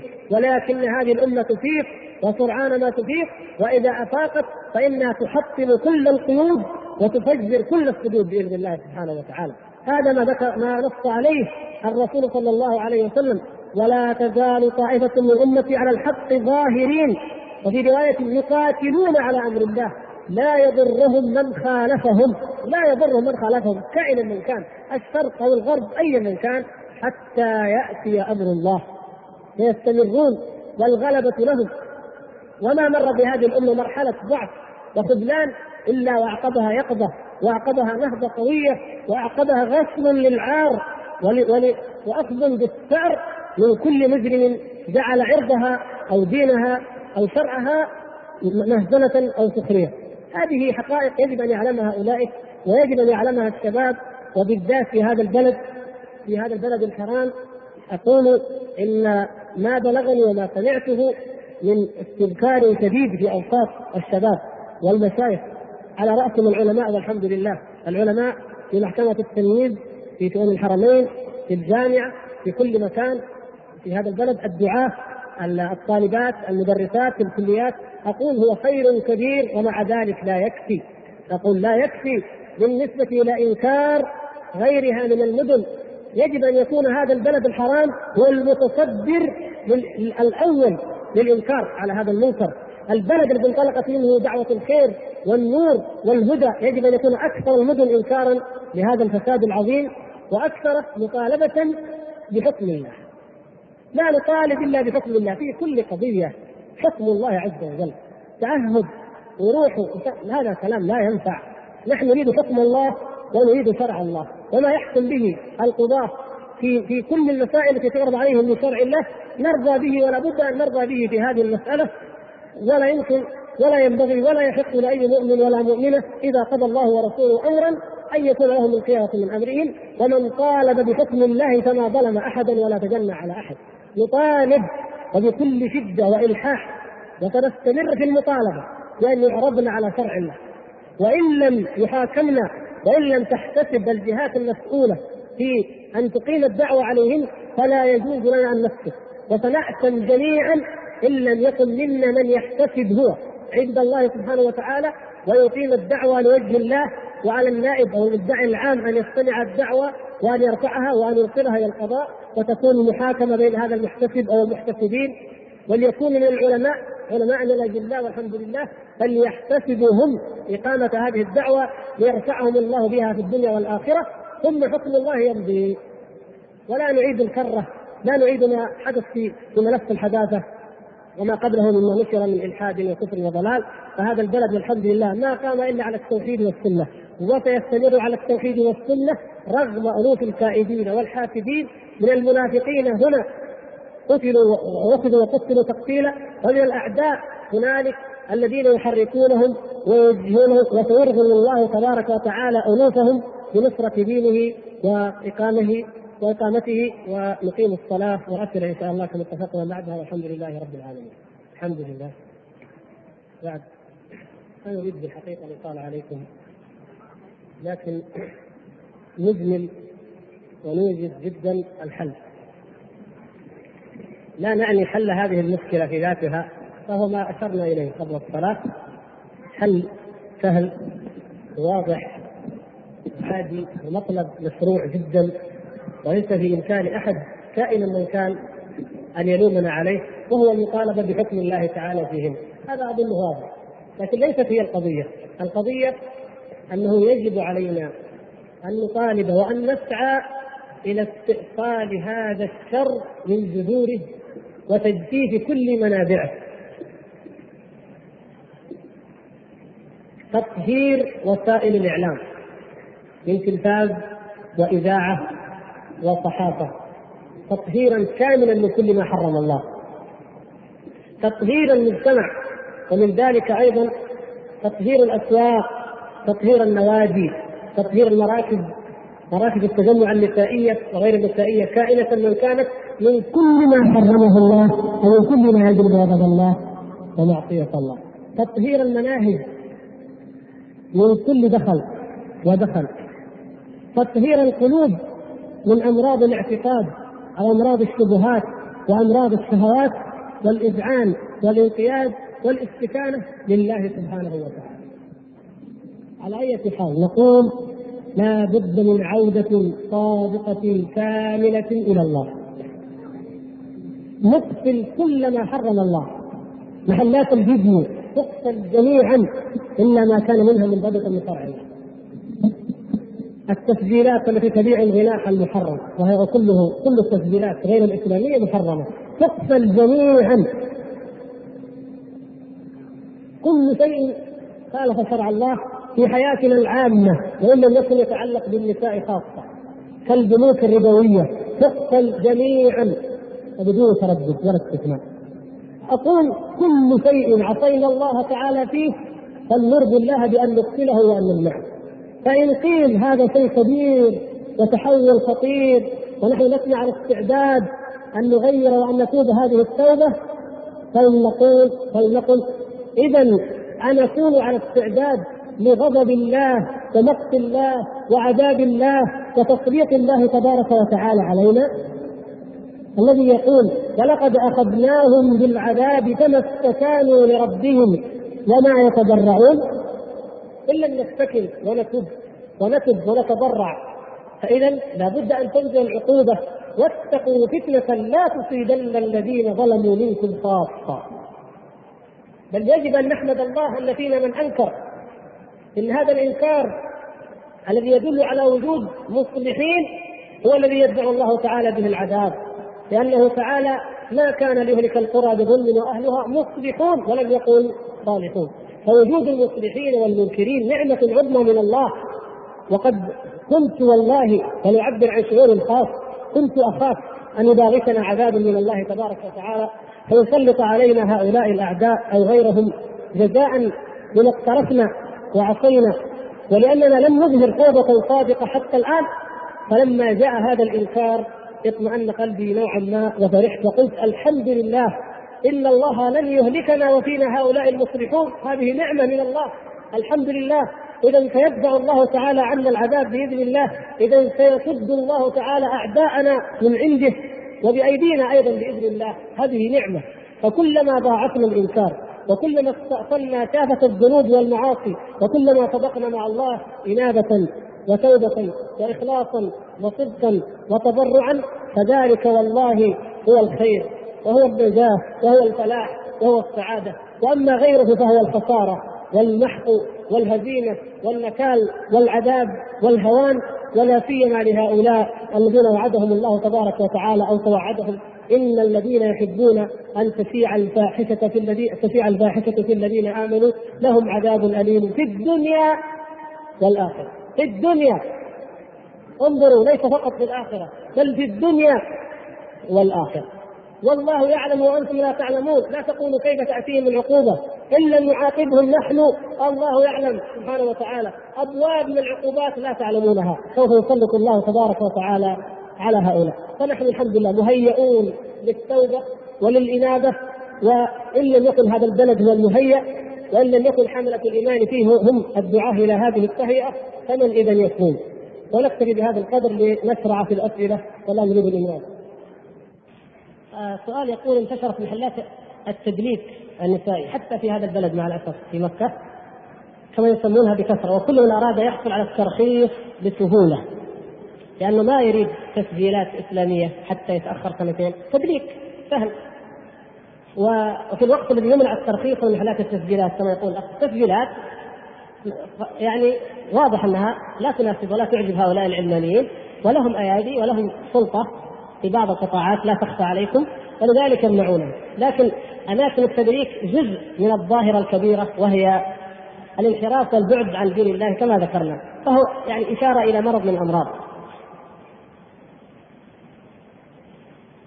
يقول الأخ آه، حكم كبار العلماء في قيادة السيارات أو حكمه في قيادة السيارات شيء جيد ولكن أود منهم أن يفتوا أن يقوموا وأن يقوموا بالدعوة إلى إقفال ومنع المذيعات في القناة الثانية في التلفاز وغيره وأنا أنقل هذه هذا الطلب أيضا إلى مشايخنا الاجلاء حفظهم الله.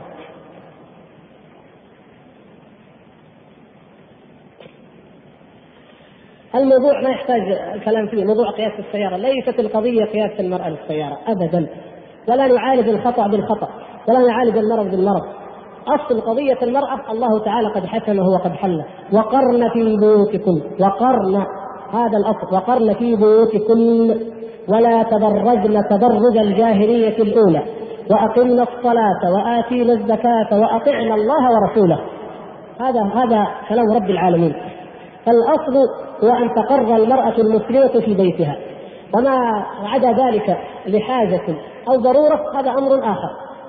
هذا شيء يبحث ومبحوث وواقع في حياة النبي صلى الله عليه وسلم والصحابة والتابعين. كان هذا واقعا فلا جديد في الأمر. أما أن نخرج على شرع الله في أمر من الأمور ثم نريد أن نرقع فنحل المشكلة بخطأ أو مصيبة أخرى فلا يبحث علينا بذلك. الصحابة رضي الله تعالى عنهم فهموا أول الأمر من نزول الحجاب ألا تعرف المرأة أصلا والحديث الصحيح الذي رواه البخاري في عدة مواضع ورواه غيره حديث سودة بن زمعة رضي الله تعالى عنها لما خرجت ابن المؤمنين خرجت من عند النبي صلى الله عليه وسلم وهو يتعشى وفي يده عرق اللحم خرجت فرآها عمر بن الخطاب رضي الله تعالى عنه في الليل كان ليلا وكانت محجبة لكن كما قالت عائشة رضي الله تعالى عنها في الحديث وكانت امرأة بدينة لا تخفى على من يراها. قال عمر قد عرفناك يا سودة فانظري كيف تخرجين. فانكفأت رضي الله تعالى عنها راجعة. انظروا أخلاق الإسلام وآداب الإسلام. انكفأت راجعة إلى رسول الله صلى الله عليه وسلم. فقالت له إن ما قد جرى.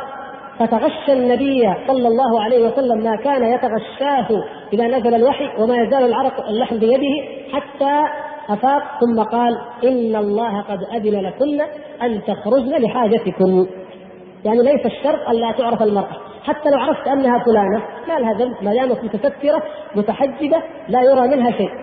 انظروا كيف فهم الصحابة من الحجاب أنه لا تعرف أصلا لا يرى إلا سواد ولا يدرى سواد من هذه. فكيف الآن يقال تقود أو ما تقود؟ لا ينقلون نقلة بعيدة. المسألة مسألة أمر التزام بأمر الله سبحانه وتعالى ولا بد أن نلتزم به وقياده السيارة يرجع الأمر إلى أصله إلى أصل الخروج وإلى حاجته وإلى ضرورته وإلى تحريم الخلوة سائق الأجنبي وإلى غيره من الأمور المحكمة في هذا الشأن والذي تكلم فيها تكلم فيها علماؤنا والحمد لله. هذا أيضا مشكلة يقول الأخ يوجد في مستشفى حراء بمكة في هذا البلد الطاهر وإن كان في خارج الحرم ثلاثة أطباء نصارى صليبيون منهم واحد يدعى صمويل وغيره في قسم الولادة نصارى وفي مستشفى حراء في مكة وفي قسم الولادة فهل ذهبت الغيرة منا حتى يولد المسلمات نصارى؟ أنا أيضا أسأل هذا السؤال والله المستعان. يقول الأخ في بداية هذه الأحداث المؤسفة لاحظنا تحسنا كبيرا على برامج التلفزيون كبيرا ماشي؟ لا خلاص. طفيفا طفيفا. على برامج التلفزيون كما قلت أنا ناقل. أنا أقرأ وأنقل ما لي دخل لا تورطونا لأن أنا ما أشوفه الحمد لله ولا عندي تلفزيون على ذمة ترى. استبشرنا خيرا.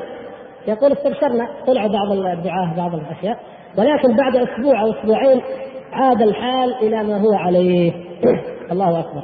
فلولا إذ جاءهم بأسنا تضرعوا. ولكن قست قلوبهم وبين لهم الشيطان ما كانوا يعملون. فلما نسوا ما ذكروا به فتحنا عليهم أبواب كل شيء حتى إذا فرحوا بما أوتوا أخذناهم بغتة فإذا هم مبلسون. فقطع دابر القوم الذين ظلموا والحمد لله رب العالمين. سنة الله نعوذ بالله تتكرر فينا. نسينا ما ذكرنا به؟ فرجعنا إلى الاعراض فتفتح علينا الأمور. حتى الأمن فتح. فتح عندنا الأمل في الأمن وأن صدام ما راح يفعل شيء وكنا خايفين راح الخوف والآن محميين ومنا من ترضى عن بوش ودعا له خلاص انتهى الأمر فنسينا ما ذكرنا به ورجعنا إلى معاصينا نسأل الله العفو والعافية. ما هي توقعاتكم لمخططات أعداء المرأة المسلمة في هذا البلد؟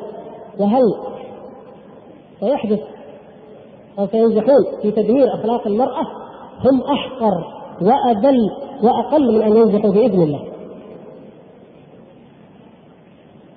أخي يقول إن الأسواق لا زالت تعز بالصحف والمجلات الداعية إلى السفور والرذيلة ومحاربة كل ما هو إسلامي فما السبيل من هذه المجلات؟ وهل من كلمة لطلبه العلم تبين خطرها؟ الكلمة موجهة ومعروفة ومن ذلك فتوى فضيلة الشيخ محمد بن صالح بن عثيمين جزاه الله خيرا مطبوعة ما أظن يخلو منها أي بيت. القضية هي قضية الإنكار، إذا نحن أنكرنا اولا لا نشتريها ثانيا ننكر على أقربائنا على إخواننا على زملائنا نحذرهم ثالثا نكتب ونحذر أيضا ونبين لوزاره الإعلام خطر وفساد هذه الجرائد فأرجو إن شاء الله مجد التجاوز إذا رأوا الإنكار شاملا كما حدث في الإنكار على هذه المصيبة. يقول الأخ إن تطوع المرأة جائز يقول بعضهم إن تطوع المرأة جائز بحجة ان المرأة شاركت رسول الله صلى الله عليه وسلم في حروبه وفي إسعاف الجرحى ما هو تعليق. نخشى والعياذ بالله يتحقق فينا قول الله تبارك وتعالى في المنافقين إذا دعوا إلى الله ورسوله أعرضوا قال وإن يكن لهم الحق يأتوا إليه مذعنين. إذا كان لنا شهوة ورغبة في أمر من الأمور قلنا الفتوى صدرت وجائز وفي عهد الرسول اللهم صل وسلم عليه شيء طيب وفتاوى العلماء في الربا أليست في القرآن تحريم الربا؟ أليس في السنة؟ أليس في جميع كتب الفقه؟ أليس العلماء ليل نهار يفتون؟ لماذا لا نعمل بهذا؟ أعجبتنا هذه وهذه ما أعجبتنا نتخير في دين الله كما نشاء ونرقع دنيانا بتمزيق ديننا فلا ديننا يبقى ولا ما نرقعه المفروض بعد هذه الأحداث أن الشباب الشباب الرجال لا يبقى شاب إلا وأصبح متدربا متطوعا جنديا للجهاد في سبيل الله ولإعلاء كلمة الله في كل مكان في كل بلد في كل قرية حتى لو عطلنا الدراسة المهم كلنا نتحول إلى جيش. ونقول أربعة أشهر فقط ويكون عندنا مليون جندي والله نستطيع. ولا نستعين بكافر ولا مسلم. نحن في غنى عنهم. عندنا الحمد لله المال أغنى بلد في العالم ثرواتنا مكدسه في بنوك الغرب. عندنا الامكانيات عندنا الشجاعة. نحن معدن الشجاعة في الدنيا كلها. نحن أحفاد الصحابة. فلنتدرب ولنستعين بالله سبحانه وتعالى ونقاتل كل من يحاول أن يهاجم بلاده بل نجاهد الكفار والمنافقين في عقر دارهم. والله نستطيع ذلك لو أردنا وكانت لنا قلوب حية وصادقة مع الله سبحانه وتعالى. لكن المصيبة أن الأحداث تمخضت عن فتح باب التطوع للنساء. سبحان الله. أنا أضرب مثل بمكة. مكة هنا. ليس فيها مركز تطوع للرجال. أما النساء أكثر من 800 امرأة في الدفعة الأولى. وما أدري كم الثانية وكم الثالثة. أعوذ بالله. أليست هذه انتكاسة؟ أليست هذه مصيبة؟ أليست هذه كارثه ومع ذلك أيضا استغلوا هذا الموضوع وأخذوا يشقشقون. منه دورة بسيطة تأتي بتوقيع الوزير. ثم يقال دورات أيضا للمتفوقات. ثم ربما يأتي دبلوم ربما يأتي ماجستير دكتوراه. إرادة أن تمغط وأن تنقط وأن تعم تعمم وأن تنتشر لأن الله تعالى قال وهو أصدق القائلين والله يريد أن يتوب عليكم ويريد الذين يتبعون الشهوات أن تميلوا ميلا عظيما يريد الله أن يخفف عنكم وخلق الإنسان ضعيفا هذا حال المتبعين للشهوات يريدون ذلك ففتح الباب ثم أخذ القول وقال المرأة ساهمت في خدمة الوطن وتطوعت من أجل الوطن ومع ذلك ماذا قدمنا لها؟ طيب ماذا نقدم لها؟ الدعاء؟ ما يريدون الدعاء. ماذا نقدم؟ مال؟ كل واحد منا يعطي زوجته اذا تطوعت 500 ريال ولا بنزل الذهب؟ لا. مكافأة لها تقود السيارة وتحمل السلاح. وبعدين بعدين تروح في الجبهة وتصير زي الأمريكيين. والأمريكيات هذا المطلوب. انظروا يا أخوان قبل قبل يومين في آه، أحد وكالات التلفزيون قناه التلفزيون الأمريكية والخبر أنا أخذته من الإذاعة آه نقل آه مقابلة مع جنديتين في الفرقة 251 الأمريكية التي جاءت إلى المملكة. جنديتين بين كم؟ بين ألف رجل. انظروا الحرية والحياة الديمقراطية والحياة التي يطالب بها هؤلاء الفاجرات ومن وراءهم. تقول الجنديتان لقد شعرنا بالألم وبالقرف وبعبارات كثيرة مترادفة. عندما تقول إحداهم عندما وجدت أنني امرأة واحدة أنام على سرير وحولي ألف رجل وفي جو صحراوي موحش هذه تقاتل بالله عليك. هذه تخاف من ألف وحش وهي كالدجاجة بينهم. وأبنائها وأطفالها هناك. تقاتل من هذه تستطيع أن تفعل شيئا. ولكن لا بد أن أن تثبت جدارتها. حتى قال رئيس الأركان الأمريكية إن إن دخول المرأة الأمريكية في الجيش هو أقوى أو أعظم من دخول القنبلة النووية. يعني في في عظمته في هزته. طيب هذه الأمريكية تصرخ تجأر تقول اتمنى أتمنيت وندمت على أنني انخرطت في السلك العسكري وتمنيت أنني لم انخرط فيه ولم آتي إلى هذه البلاد. يعني ما تريد المرأة بفطرتها ما تريد هذا الشيء. ومع ذلك يقال طالبنا نشرت صورهن في الشرق الأوسط في الرياض في الظهيرة في المجلة الخبيثة اللي يسموها سيدتهم في امثالها ويطالبنا بأكثر بالمزيد بتدرب على السلاح بالمشاركة بالجبهة. إذا كان كذا وكنا نطمع إنهم يدافعن عن البلاد الله المستعان زي ما قال الشاعر النبطي قال خلاص لبسوا الرجال العدي واعطوهم البنادق واللحى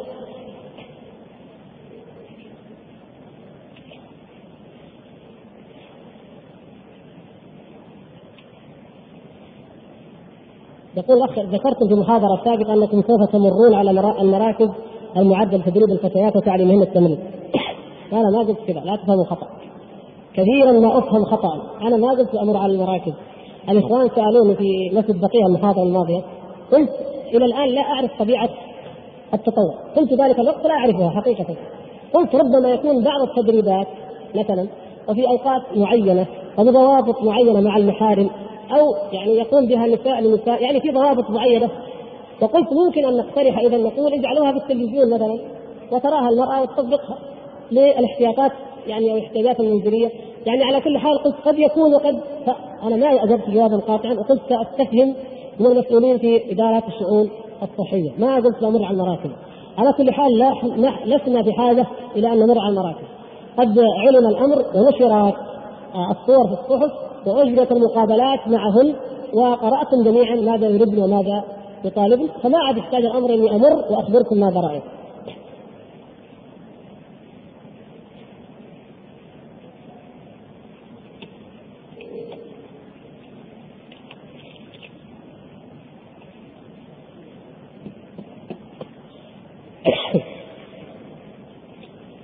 يقول اخ لا توجد صله وثيقه بين الوجود الصليبي في المنطقة وبين ما حدث أنا ذكرت إن الصله الصلة موجودة مع بين الغرب بين الوجود الغربي الصليبي وبين الحركة منذ الحملة الفرنسية ثم إسماعيل باشا ثم الحرب العالمية الأولى ثم ما بعد فالصلة قائمة في كل الأوقات وفي كل مكان. الله المستعان. هذا الاخ أيضا يسأل عن آه، ما حكم احتفال النصارى بأعيادهم في معقل الإسلام وبين المسلمين مثل عيد الشكر وعيد الكريسماس وغيرهم وحكم الرضا بذلك وما العمل تجاه ذلك. حكم أعياد الكفار أو المشاركة في أعياد الكفار معروف وهو من مشاركتهم في دينهم لأنها من شعائر دينهم كما ذكر ذلك شيخ الإسلام ابن تيمية رحمه الله في اقتضاء الصراط المستقيم وابن القيم في أحكام أهل الذمة وكذلك افتى به والحمد لله سماحة الشيخ عبد العزيز وفضيله الشيخ محمد بن عثيمين وكل العلماء. والفتاوى معروفة بل بعض الإخوان يعني آه، كما أعلم معلقة في المسجد موجودة في معلقة في بعض المساجد. وبهذه المناسبة آه، نقول للإخوة الذين سألوا عن عيد الشكر الذي قد يقام بعد يومين. هذا عيد الشكر هو أيضا من الاعياد الدينية وهو عيد تقيمه الكنيسة البروتستانتيه شكرا شكرا لله بزعمهم بعد أن نزلوا الأرض الجديدة وتيسر لهم فيها هناك آه، رخاء بعد جهد وبلاء وقحط ما لهم فيها. بعض الروايات يعني بعض الناس يقول إنها جد ثم جاءت نعمة وكان الديك الرومي هو اول أو كان الطعام الطيب. فلذلك يحتفلون بهذا العيد بأكل هذا الديك الرومي. المهم أنها شعيرة دينية وعيد ديني. ولا يجوز أن يقام في أرض الإسلام التي قال فيها رسول الله صلى الله عليه وسلم لا يجتمع في جزيرة العرب دينان ويجب أن ننكر ذلك ومن أنكر باللسان فنرجو أن يكون قد برئ إن شاء الله تعالى. وهو من شعائر دينه أما العيد الميلاد مشهور ومعروف. ويعني تعلمت عندما نشرت بعض الجرائد تقول إنه ليس عيدا دينيا. طيب إذا كان له دين يعني ما معنى؟ من خصائص أو من شعائر الكفار اليومان اللذان كانا للعرب في الجاهلية قبل الإسلام. هل نستطيع أن نقول إنهما كانا دينيين؟ يعني فيها فيهما شعائر دينية؟ كانا جاهليين. المهم أن أي عيد غير اليومين اللذين شرعهما الله سبحانه وتعالى لنا وهما الفطر والأضحى فإنه لا يقر ايا كان. فإن كان الأمريكان يقيمونه على أنهم نصارى فلا أظن خلاف في أنه حرام. وإن قيل يقيمونه على أنهم لا دينيون فنقول الذي يقيم عيدا إلحاديا يقر والذي يقيم عيدا دينيا يمنع وإلا كلها كفر وكلها سواء فعلى أي حال هذه الدعوة التي نشرتها بعض الجرائد لا تنفع قائلها. ويعني تذكرون أن هذه عادة عند النصارى قديمه من ذلك أن الصيام لما انتصر هرقل عظيم الروم عظيم الروم لما انتصر على الفرس نذر أن يحج إلى القدس ماشيا وأن يزيد عشرة أيام على الصيام. يعني فشكرا هذه العشر أيام أيام الشكر. يصومونها زيادة على ما فرض الله أيام الشكر. يعني آه، أن النصارى يشرعون في دينهم شكرا لنعمة من النعم هذا قديم. وما فعله الأمريكان هو امتداد لما فعله هرقل من قبل والحكم واحد للجميع. أيضا آه، بعض الأخوان يستنكرون المحلات النسائية التي تحمل غزوا فكريا خطيرا للمرأة. نعم ولا بد من تعاون الجميع على إنكار ذلك وفيما تقدم ما يكفي عنه.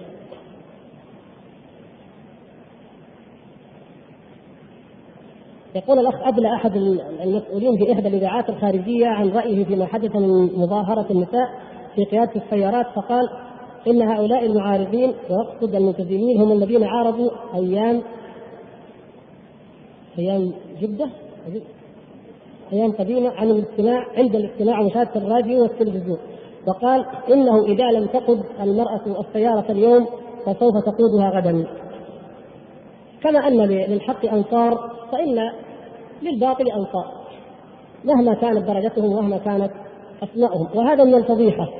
مثل هذا القول من الفضيحة والخزي التي يريد الله سبحانه وتعالى أن يذلهم بها وهي من عذاب الدنيا. الذي ذكر لهم عذاب أليم في الدنيا. أن الإنسان يفضح نفسه فيقف ضد حكم الله وضد مجتمعه وضد بلاده وضد ما أعلنته رسميا وما أعلنه العلماء فيقول أنا أؤيد وأنا أتوقع. يكفي ما حصل له؟ ايا كان ما أدري.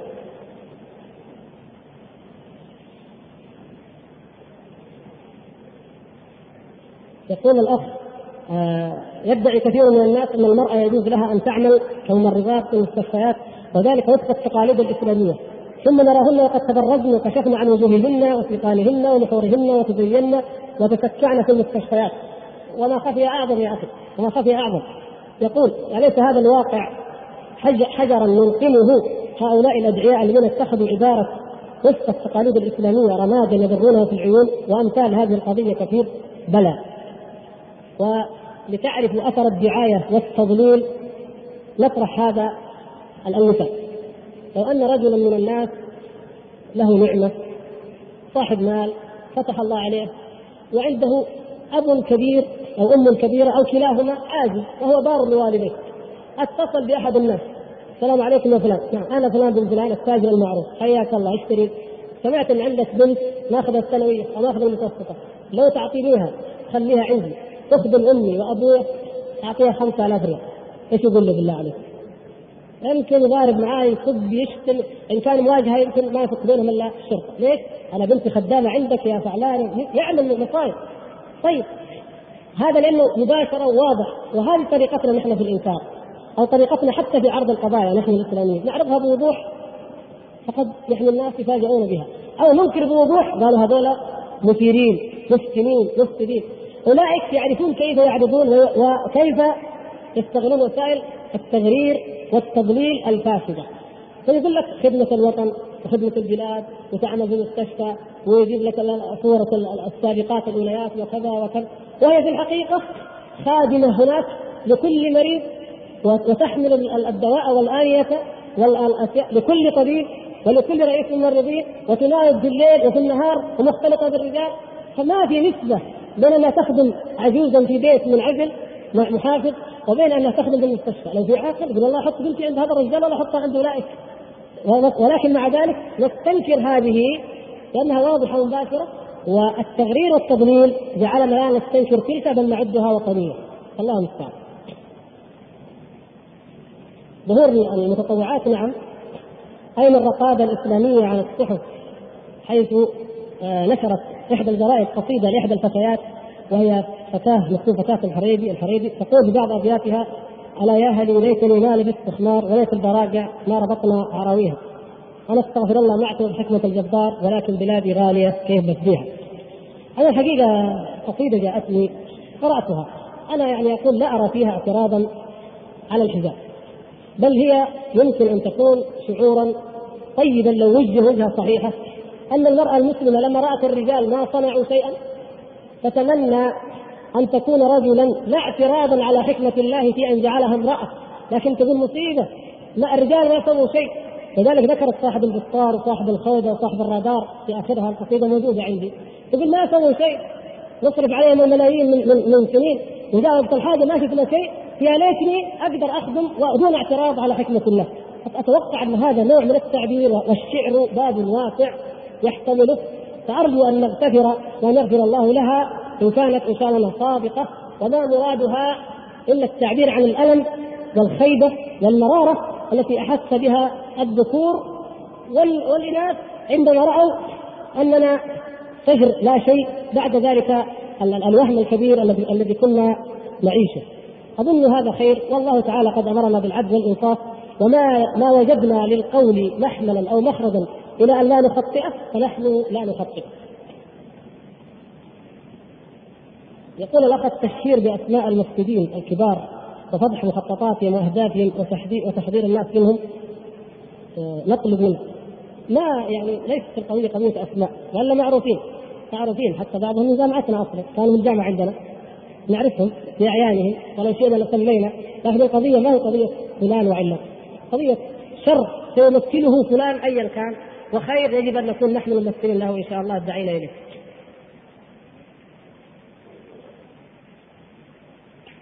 دور حزب البعث في تحرير المرأة آه، معلوم أن بعضهن آه، لهن صلات عن طريق إخوانهن وأقاربهن بحزب البعث من جهة.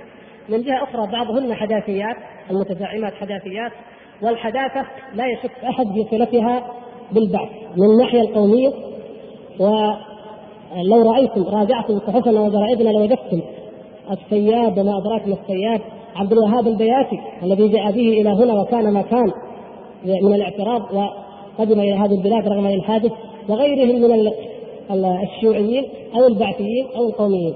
وكل المهرجانات التي اقيمت في العراق وفي غيره وحضرها بعضهم بل بعضهم أيضا حضرنا المهرجانات تلك.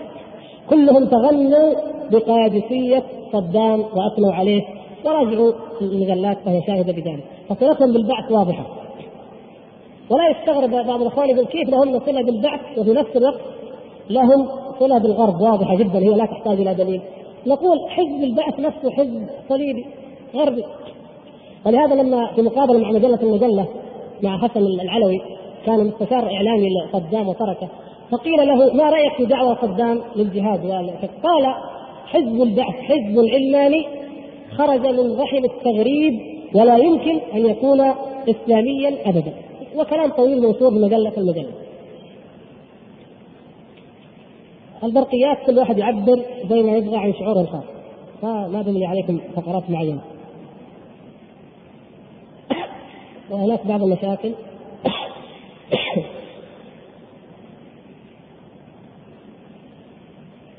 آه، بعض الإخوان نبهنا إلى أشرطة أيضا للشيخ اليحيى الدبيان شيخ العودة دكتور ناصر العمر كثير أنتم تعرفونه.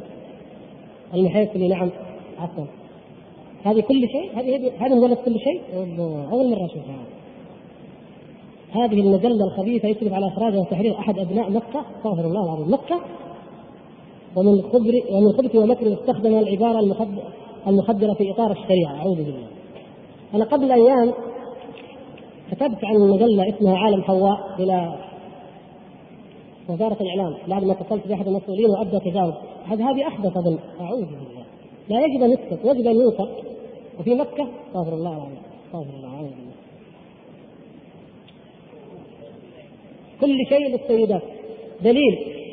لأن ممنوع إصدار مجلات يوضعوها باسم دليل. دليل حواء دليل السيدات العدد الأول. بعدين العدد الثاني. بعدين تصير مجلة. خطط خطط ماكرة تمشي ونحن غافلون. المقصود اللي ما فما في داعي المهم إلا من كان ينكر أو كان أخ مسؤول في الإعلام يأخذها منا الآن لا أريد أن أحملها ولا أن أراها. إن كان أحد يتطوع يأخذها ويبلغها إلى وزارة الإعلام فلتمنع. طيب أنا ما أريد اطول عليكم بس آه، إكراما للأخوات اللاتي كتبن وإلحاحا لنزول عند طلبكم أن تسمعوا بعض ما كتبنا. وقل أقرأ فقط كلمات بسيطة يعني جزاهن الله كل خير. تقول من الفتاة السعودية إلى دعاة العلمانية. أيها العلماني لا مكان لك بيننا. اذهب بعيدا عنا فنحن حفيدات خديجة وعائشة وأم سلمة ونسيبة وأم عمارة. فنحن في بلاد الحرمين ويحكمنا القرآن. لماذا تريدون المرأة أن تخرج من بيتها وتخلع حجابها وتقود السيارة؟ لماذا أتريدون منا ذلك؟ أما رأيتم المرأة في الغرب وما وصلت إليه الآن وما أصبحت تنادي به؟ إلى الرجوع إلى البيت هيهات لكم يا دعاة العلمانية فنحن سنخرجكم بإذن الله من بلادنا وسنتمسك بحجابنا أكثر فالحمد لله فما ازددنا إلا إيمانا وتمسكا بديننا. ويعني ذكروا مطالب يطالبوننا بها ويطالبون الشباب بها. المقصود أننا نشكر الأخوات على هذه المشاعر الطيبة وحقا قلنا عندما قالوا سنخرجكم. هذه البلاد بلاد الإسلام.